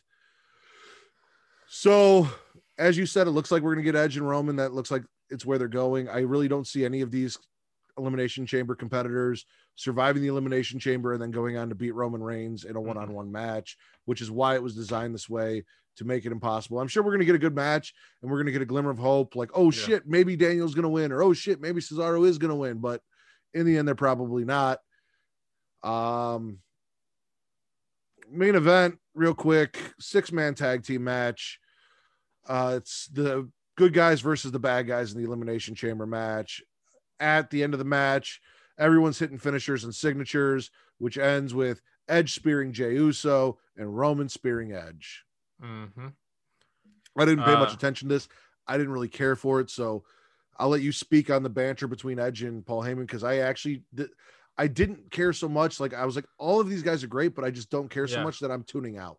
I, I it was I didn't catch too much of the banter, but there was a couple times where like Edge kind of like, "Hey, you took a long time to come back with a rebuttal. That's because you know I'm right." He's basically saying like, "You know I'm right. You you know the things that I'm saying are right. You know that I'm a legit threat. You know that I'm gonna dissect your client here.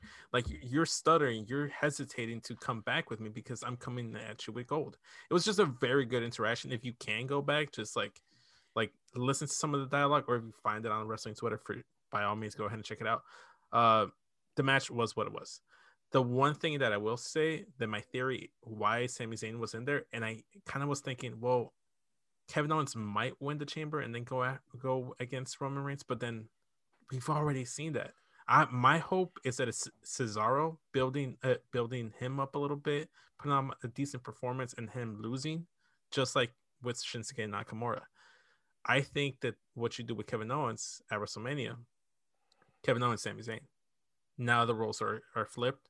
Gives Kevin Owens something to do. Gives Sami Zayn something to do, and that's how you pivot uh, Kevin Owens away from the title picture. That's my theory as to why Sami Zayn's in there. I, I feel that I don't necessarily know that you need to pivot Kevin Owens away from the title picture. I I, I like the idea like we used to do in the the attitude era or even the ruthless aggression era where you have multiple top guys Mm-hmm, and you take two of the top guys who aren't competing mm-hmm. for the title and you put them in a feud where it's still a main event feud it's just not for the title and i don't feel like they've built sammy to that spot yet to where i can I don't. I'm not saying that's what they're doing. no i know I'm- i know that's not what you're saying but i'm saying i'd rather see kevin owens stay ar- and hover around that main event title picture but just feud with somebody else that's in it that's a top guy I don't think there's anybody right now on SmackDown, unfortunately. That, that is the problem That is Yeah. very much a problem unless we're pivoting towards Jey Uso feuding with Kevin Owens out of this. That's a that I'd actually would rather see him feud with Sami Zayn as opposed to Jey Uso because that's still in the Roman Reigns stuff, and that kind of looks like he's going down the level. You know, yeah. at least Uh, with Sami Zayn, it seems like he's doing side quests before he finishes the main story campaign. We also had segments of Edge talking to all of the competitors throughout the night, Mhm. where he had various, you know, oh KO, yeah, you know, we're so much alike, or Sam, or like I said, Daniel Daniel. Bryan.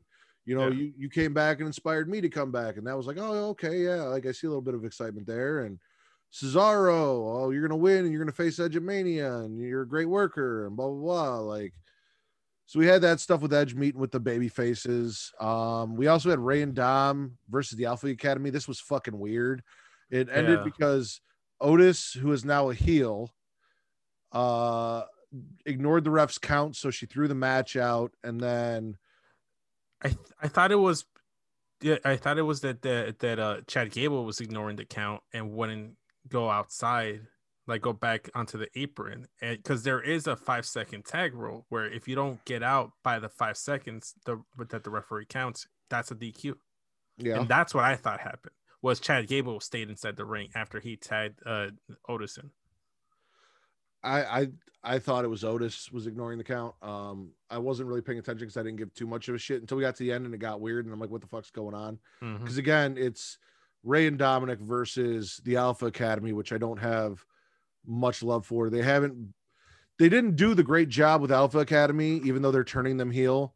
And it seems like the Alpha Academy, you've got an injection of toxic masculinity, turning sweet good guy Otis into bad guy Otis uh, that they Mhm. did with Apollo Crews. So Big E is out there in his she shed with his feet soaking and his Hungry Man TV dinner. He's got his couch, he's got his TV tray, he's got his fucking uh mini fridge watching Yeah. Shinsuke versus Apollo. Shinsuke gets the win. Apollo cuts a actually, especially for Apollo, great promo uh, before the match talking about how he comes from Nigerian royalty. And Yeah. if people had talked to him the way Big E did, they would have had their tongues cut out. Apollo comes out and loses, Yeah. then destroys Shinsuke. Mhm. Big E steps in and says, Hey, stop. You're done. It's over. Let it go. Tries to talk him down. Apollo drops the stairs. Big E goes to check on Shinsuke. Apollo attacks Big E with the stairs and then just destroys, knocks Shinsuke into the crowd and destroys Big E with the steps to where he's stretchered out from the ass whooping he took from Yeah. Apollo. They did a lot for Apollo here tonight. This was probably my favorite segment of SmackDown. This is the best Apollo Crews has looked ever. Ever. And also, too, quick shout out to Big E for putting over Shinsuke Nakamura, saying that, "Hey, this guy is a one. Uh, this guy's a legend. We're gonna uh, we're gonna miss him when he's gone. He's underappreciated, and he should be the one that I should be facing for the title right now. I want to be I want to be facing guys like Shinsuke. He Yep. should be in that picture. And what is it with Biggie saying, "Hey, I'm done with Apollo. I'm done with Apollo." It's a very heel thing to do to be like, "I'm done with this guy." He's beat him three times in six weeks. No, no, I, I I get his point, but in WWE, the babyface is sure I'll give you the 100 millionth title shot, even though I don't have to. Yeah, I don't know. Yeah, Uh, because what we had from Apollo was very heel. Mhm. Um, he just he whooped that ass. Yeah. I enjoyed this whole thing, and I'm actually kind of Great. excited about Apollo going forward. Like they did a lot for Apollo here, and that's big props to Big E because he should and could be in the main event spot, and here he is in a mid card title spot, building stars. Mhm. yeah, Tamina and Natalya defeated the Riot Squad. Billie has decided to defect and try and make friends with Tamina and Natalya, which ended up leading to the Riot Squad again losing because they can't help themselves. And then as Billie tries to join Natalya and Tamina, which by the way, Tamina, this wasn't the greatest match. There was a lot of uh, mistimed bullshit here, but Yeah. Tamina looked fantastic, like looked cool as shit with this new look that she had in Mhm. this match. Uh, they jump Billie, and I just I want Billie to find a friend. So All I want somebody, somebody to be Yeah. Billie's friend. That's all she wants. why why split up the iconics if if if you're just gonna leave Billie by herself, friendless? That's that's very cruel, man. That's very cruel. I don't like it. I'm feeling about Billie Kay the way I felt about Otis when he was simping Mandy Rose and she wasn't giving him the time of day. Like, Oh, I never liked that. I never, I've, I've never, I never got behind the Otis train. Actually, never. I did. I 100% did. I, I wanted him to get. I wanted him to get his hot girlfriend, and he did. And then they just gave up on it once he did. But uh, no, I'm starting to feel that way about Billie Kay. Like they have made me sympathize with her. I just want her to find some friends. Yes, exactly. Um, ding dong, hello. Oh, fucking love Ding Dong Hello. I think I loved and hated it. So here's the thing: Bayley coming out looking like you know she's got the '90s music and everything. She kind of looks like a sexy Sally Jessy Raphael with the glasses and the weird cleavage hanging out of the fucking turtleneck. And I thought she was wearing like a like a neck neck collar brace for a second. Yeah. Yeah. Uh, and she's hot, but she's not hot. Like weird thing going on. She's got Shayna and Nia on there, and for blow, I I don't know. Reginald comes out and sings Sasha's praises. Simping. Even though he's Carmella's sommelier, even though he's supposed to be on Carmella's side. And the only logic I can make of this is that Reginald is working towards making Bianca and Sasha a team so that Bianca doesn't challenge Sasha, so that Carmella gets another title shot. I don't think that's what this is. I think what it is is them deciding we're gonna align Reginald with Sasha Banks, and when the eventual Sasha Banks Bianca match happens, Sasha needs an underling like a J and J Security, and they're just gonna pivot. I think the exactly what they're gonna do is just gonna pivot uh, Reginald from Carmella to Sasha, and then just gonna toss Carmella to the side and forget all about Carmella. Don't know if I'm okay with that. I, I'm not saying I'm okay with it. I'm Um, saying that's what's gonna happen. Sasha basically comes out and says she's the only pick for Bianca because she runs the division. And Bianca comes out and says, "Uh, uh I won the Rumble. I run." The No, she said that. No, no, she said that the division revolved around her. Yeah, and then Yeah. Bianca said, "The division doesn't revolve around me. I just beat everyone in the division." Mm-hmm. Um, Reginald kind of squashes shit and makes a six-person tag team match. It is, as I'm going to call them, the Boss Est or the Boss EST. I don't know how I want to. The bossiest. Yeah, I, I haven't figured that out yet, but we'll get there. But it's the boss and the EST and Reggie versus Shayna and Bayley, and I completely missed the entire match. So I'm gonna let you take over from here. Uh, I missed where this happened, but at some point Bayley just got completely taken out of the match. Either she left or got taken out. Uh, it was all right. There was a lot of good interaction between Nia and, Reg- and Reggie, where sh- he sold her as a dominant force. He got a couple quick things in there, but for the most part, sold the shit out of Nia as a legit monster threat. And the finish was uh, Nia getting in trouble, going in for the tag on Shayna. Shayna get pulled down by both Bianca and Sasha Banks. She gets kind of like drop kicked. Like Reginald goes for like a crossbody, gets caught, then uh both uh Bianca and Sasha Banks drop kick Reginald into like a pin onto Nia, but she did the Hulk Hogan thing where she kicked out at three. You know, but Reginald still got the win, the pinfall victory for his for his team. Uh and that's how they set up the the title match for this Sunday. Not important because oh, go ahead. I did want to say I fucking love that Bayley kept telling Sasha, Reginald, and uh and um Bianca use the fucking door. Yeah, I love that, door. and I love the the bit of Nia and Shayna trying to walk in at the same time. It was it was perfect. It's it's the best talk show in all of wrestling. Reginald shows up with some wine for Carmella, who knows what he's been doing, says, Mm. Where have you been? And he's like, Oh, Yeah. well, I had to let the wine breathe. And she goes, We're not doing this. I know where you were. I know what you were doing, but it's okay. I'm not mad because I know you're going to do the right thing. Then she takes a sip of the wine. Mind you, we're in a pandemic, and she reaches out and puts her hand on this man's lips and Mhm. touches his face. Then spits the wine into the cup and throws her backwash into his face, saying that the wine is disgusting and to go get her another glass. So, as you said, it seems like maybe Carmella is going to turn Reginald away by her That's treatment of him. Yeah. And he's gonna go to the side of Sasha Banks. Um, really living the gimmick of side side piece. bring up Xia Li, have her whoop Sasha or whoop Carmella for again ignoring protocol during a pandemic and touching this man's face with your finger. I was slightly gro- I'm like part of me was like, I'd let you stick that finger down my throat, and then another part of me was like, you should not be touching my mouth. And I don't know if you've washed your hands, if you've probably mm-hmm. used hand sanitizer. Yeah. And hand sanitizer is not enough.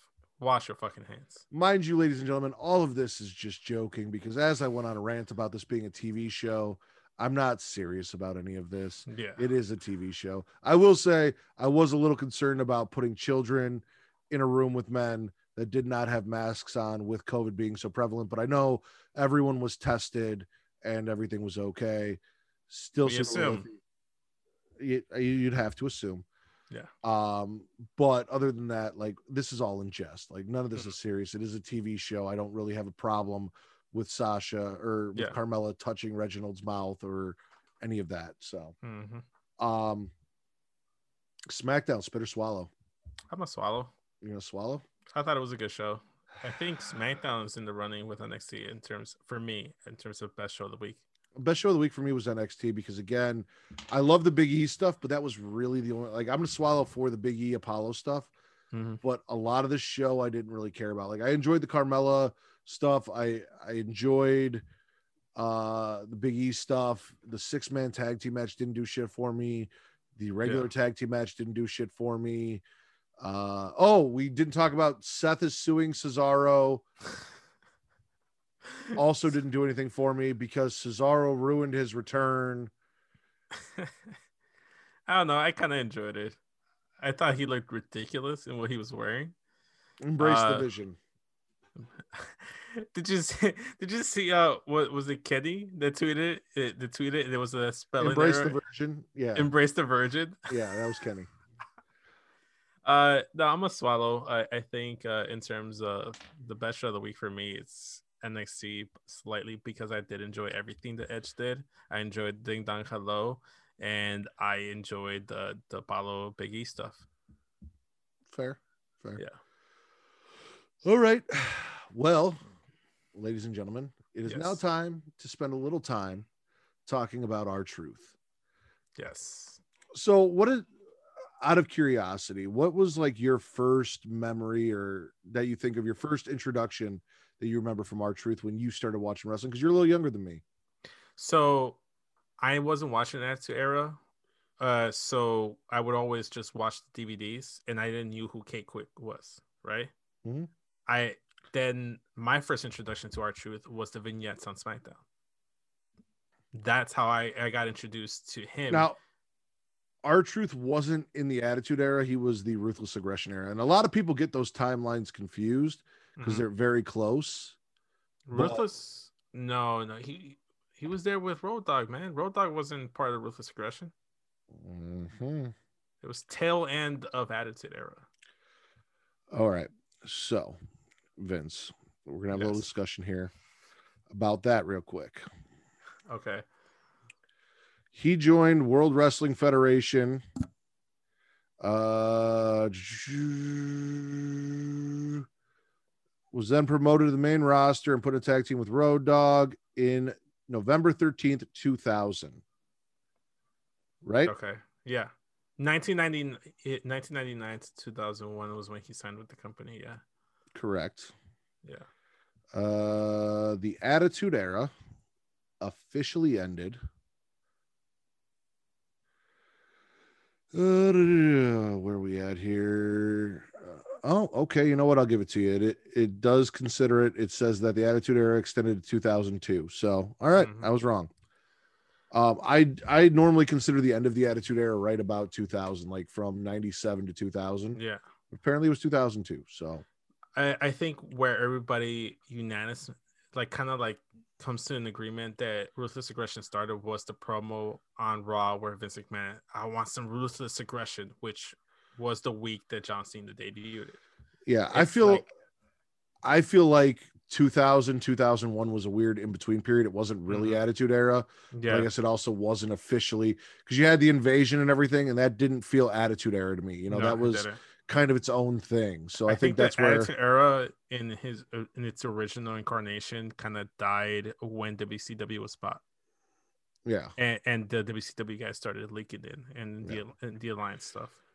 um we do i do have a list uh, so i i remember K-Kwik i remember get rowdy. I remember him I and road dog i remember all of that. Uh you were Like saying I watched them, I watched them like on the DVDs when I re- I, I didn't know that was Ron Killings. I did not know that was R-Truth until after the fact. Yeah um so your first introduction was what was the vignettes on SmackDown when Okay. he was slowly being de- debuted, and then he comes out like through the crowd rapping. That was my first introduction to R-Truth, Ron Killings, the man. I didn't even watch his Impact Wrestling, his TNA stuff, which I want to go ahead and see. Which, by the way, first ever black NWA champion, two-time NWA champion. and a lot of people don't really take that into consideration but that is a big deal because the nwa championship which is still around and Mhm. still exists and may not be as prominent as it once was is probably one of the most prestigious titles in all of professional wrestling It's up there with the big gold belt.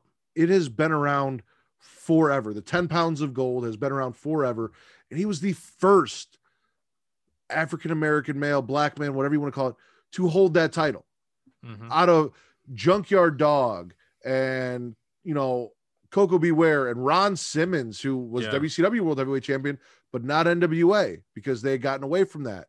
You know, all of these men who came through, and very few black men held World Heavyweight titles in major companies. He was the first NWA World Heavyweight Champion, and he did it twice.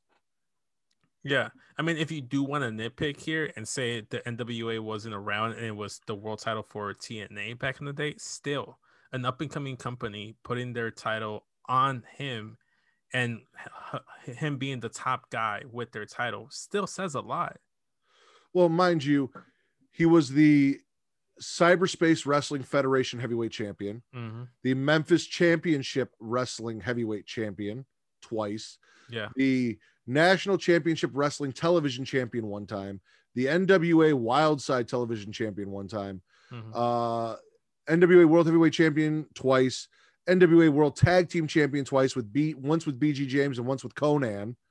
hmm Big names, legends, Hall of Famers, yeah, um, TNA World Tag Team Champions, which is different uh, with Adam Jones one time. Uh, won the gauntlet for the gold uh, as a tag team with BG James. And then, of course, as we know in WWE, former WWE 24 7 champion, currently 49 times, soon to be 50.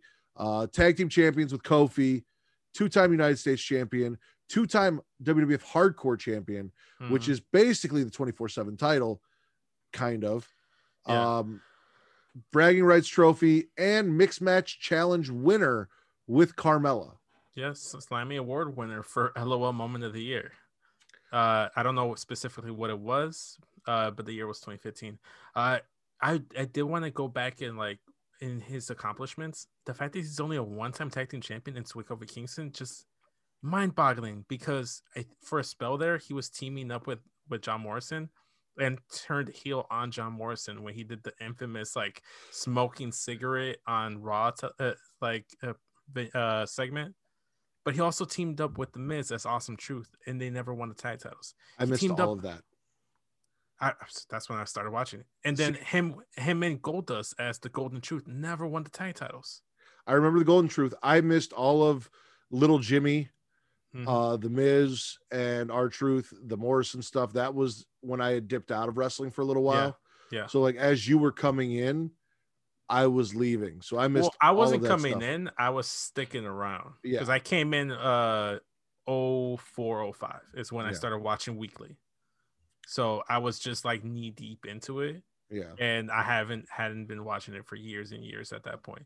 But that honestly surprised me that he's only been a one-time tag team champion, which further further emphasizes my dream booking of him teaming up with his childhood hero John Cena and winning the tag team titles. That has to happen, man. and that is what R-Truth is most known for in the WWE is the comedy stuff that he has done, especially recently. Um, even the little Jimmy stuff, um, that's really what's gotten him over to the forefront of people's minds where they love him. The him not knowing what matches are, what brand Mhm. he's on, what day it is, what the pay per view is, the stipulation, showing up in all of these random places, being forgetful. Uh, again, the 24, like how over were Carmella and R-Truth together during the 24 7 stuff, during the mixed Yeah. match tag stuff? He has been a staple in WWE. He has been the person that's carried the 24 7 division and kept it alive Yeah.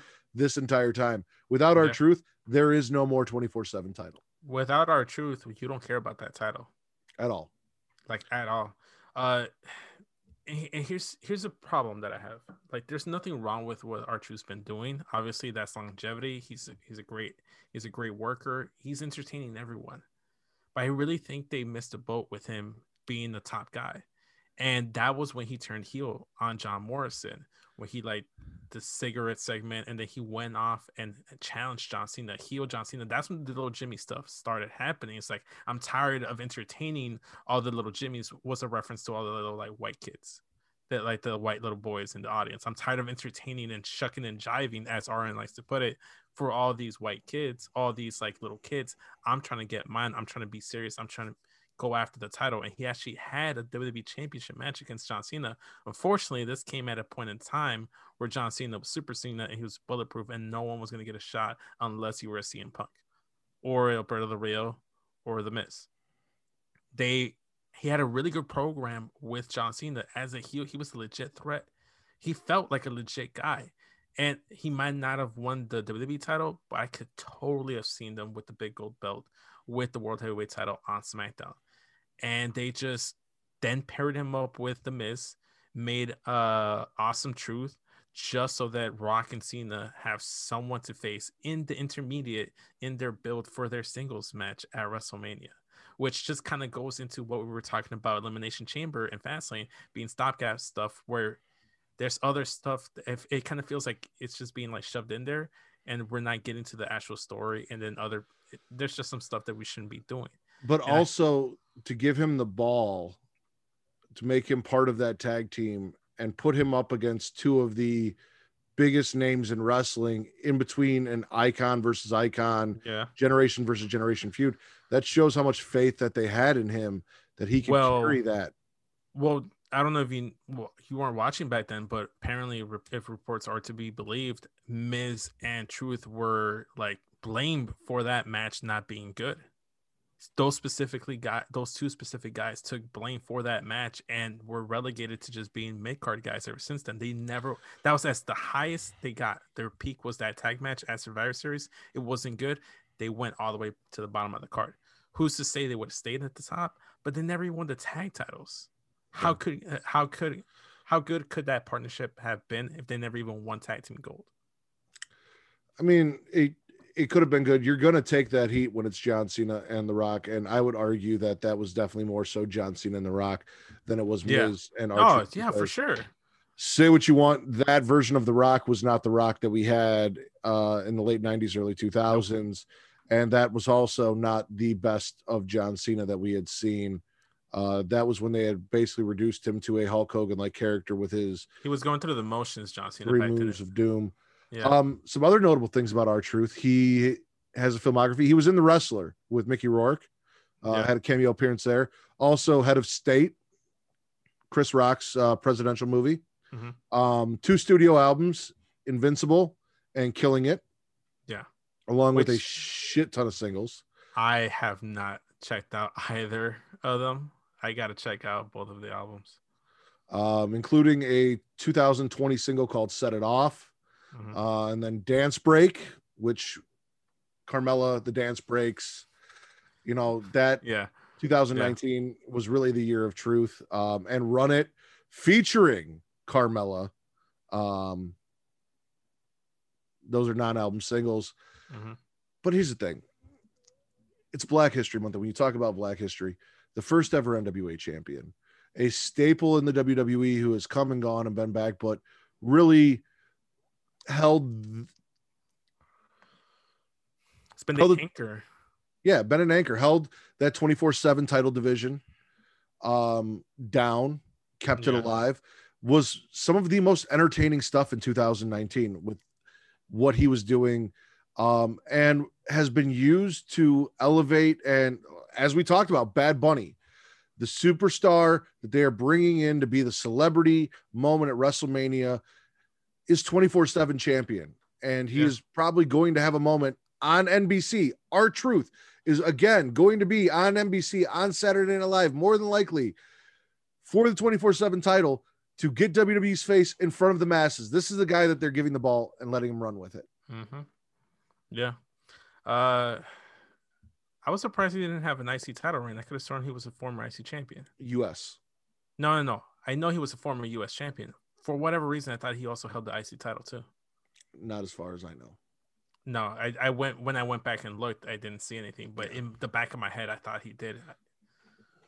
I don't know. Back in the day, everybody was winning both mid card titles. I just assumed he was one of them. say what you want about the shucking and jiving as rn likes to say Mhm. Um, it is irrefutable that R-Truth has cemented himself in the books as not Yeah. only a legend, Yeah. probably a future Hall of Famer. I No, mean, he's a lock. I think for me, he's a lock. and- just the Famer. 24 7 shit alone is enough to get him. I mean, a 50 time champion off of the 24 7 title stuff is enough to get him in. He has been, he has put, you know, how Edge said that NXT focuses on the second W in WWE? Mhm. R-Truth puts the E in WWE. Everything he does, everything he's a part of is entertaining. He helped move shows along and keep people interested during and prior to the pandemic. Uh, some of the stuff that I look most forward to in 2019 was R-Truth and him running with the 24 7 title and people chasing him and what they were doing. even even before the 24/7 title, him and Carmella were amazing together. They were the most entertaining thing in the mixed match challenge. Before that, his pairing in the Golden Truth with Goldust, that on and off stuff was great stuff. Unfortunately, they never won the tag titles. But even before then, the little Jimmy stuff, the not knowing where he is kind of thing, like like him going to the Royal Rumble and busting out a ladder and trying to climb it and getting eliminated. Him coming out and cutting on an amazing promo about how he's gonna win the Money in the Bank ladder match or whatever, and then come to find out he's not in it. Mhm. He's just been it literally emphasizes the E in WWE through and through. There's never been a moment in his WWE run from 08 till now where I could say I'm not invested in R-Truth. pre-show all-star shows up on pre-shows always entertaining always fun always something to say and on top of that as a young white kid at the time he made me feel cool and i'm sure he did it for a lot of other young white kids who might not have felt cool the getting rowdy with as K-Kwik with bg james the what's up for his current music which he sang Yeah. that we all sang along to and Even did the- with him Even the Get Crunk that nobody remembers, even though I think it was a better theme song. um R-Truth has entertained and inspired a generation of wrestlers because wrestling isn't just the in-ring stuff which by the way no slouch. That spinning scissors kicking like the guy can go in the ring. If he couldn't go he wouldn't have been an nwa champion. Mhm. he wouldn't have been a united states champion. Like when you make R-Truth be serious and go the guy can fucking go. He is one of the most athletic youthful for his age Mhm. Just beyond belief talented superstars in between the ropes and outside um but whether it's his in-ring work and the stuff he's done that's inspired young people to go out and you know become a wrestler or just allowing people to feel entertained and knowing that you know I can do this just off of being entertaining Mhm. like I can come out and I can find a way, even though they're not utilizing me, to be a uh, a main fixture of this company, a main point of this company, Mhm.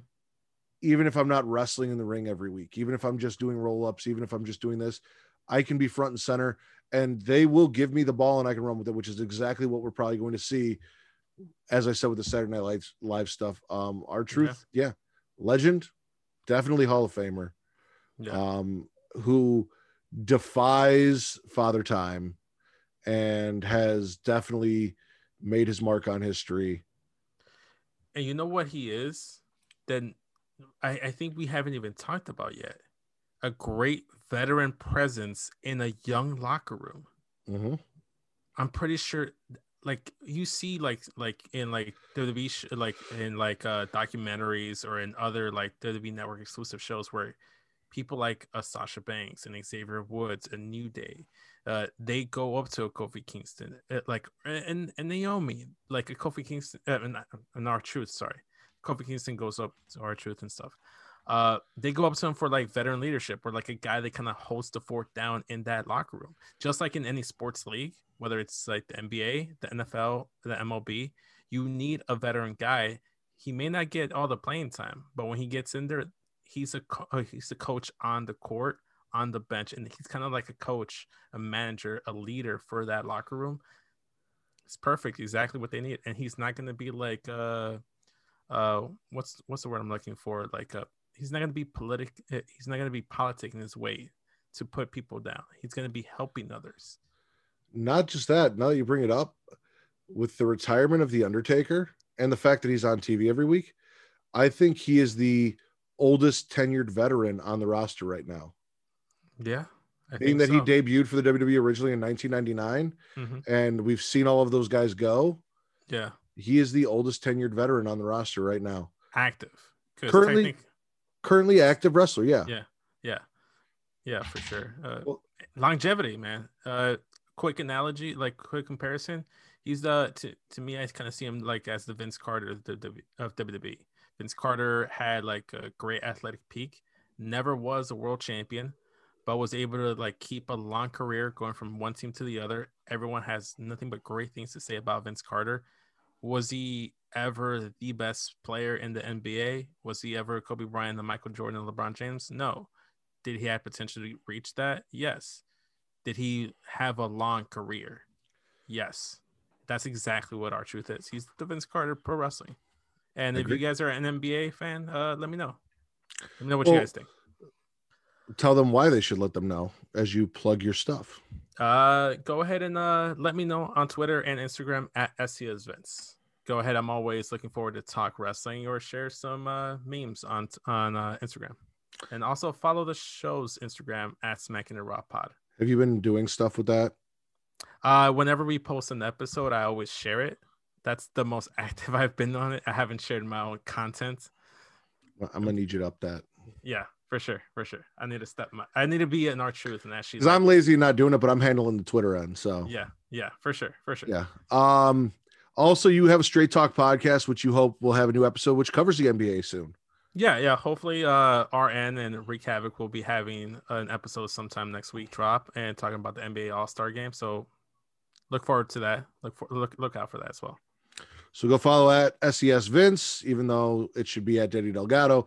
Go follow the Straight Talk podcast, which you can find on podcast platforms and on YouTube, right? hmm Uh, please go follow Smack and Raw Pod at Smack and Raw Pod on Twitter and Instagram. The Creation World at The Creation World on Twitter and Instagram. Uh, WandaVision, uh, two roommates discussing WandaVision. Funny as hell, still going on. Great Mhm. show there. Uh, we've got new episodes. We had a new episode of Batgirl, so there's a new episode of Super Flashy Arrow out. Um, also, look, Travis and I will be getting back together to continue Return to Wrestling. That will be coming back and available. So keep your eyes peeled for that. So to find all this stuff, you got to go to the YouTube. And the YouTube is Creation World. And if you go sub to Creation World, you get Super Flashy Arrow. You get the WandaVision stuff. You get Yeah. Smacking It Raw. You get Creation Conversation. You get everything there in video form so you can see our beautiful faces and simp us, my lovely lips, his je ne sais quoi. Uh, hey, and you know what? If you're already there, give this video a thumbs up. Go ahead and comment down There below. you are asking and too much. turn again. on the bell notification. No, it's not too much, man. There's nothing wrong. Just, look, just- follow just us. like- Once we get the follows up, then we'll talk to you about liking and subscribe or liking no, no, and no, no. fucking- You're already there. You're already there. It's free, free of charge. If you love us, do this for us. I'm gonna guilt them into it. That's my strategy. I'm gonna guilt them into it.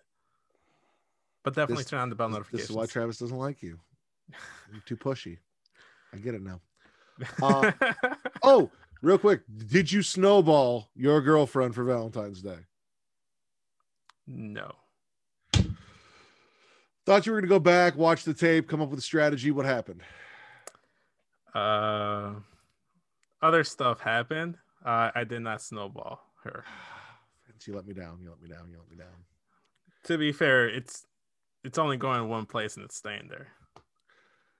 It is Chicago winter. If there's any time to snowball, it is now.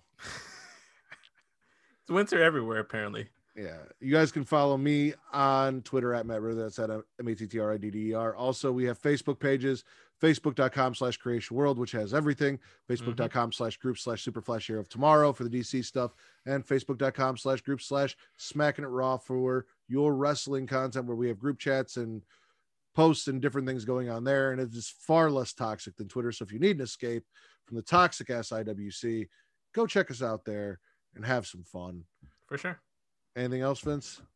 No, just uh enjoy Elimination Chamber this Sunday, guys. There you go. Uh, for Daddy Delgado, I am the Warden Matt Ridder. We are Smacking It Raw, and we are the number one wrestling podcast. Still not back on Pornhub. God, this is why you should be on YouTube, guys. Check us out there.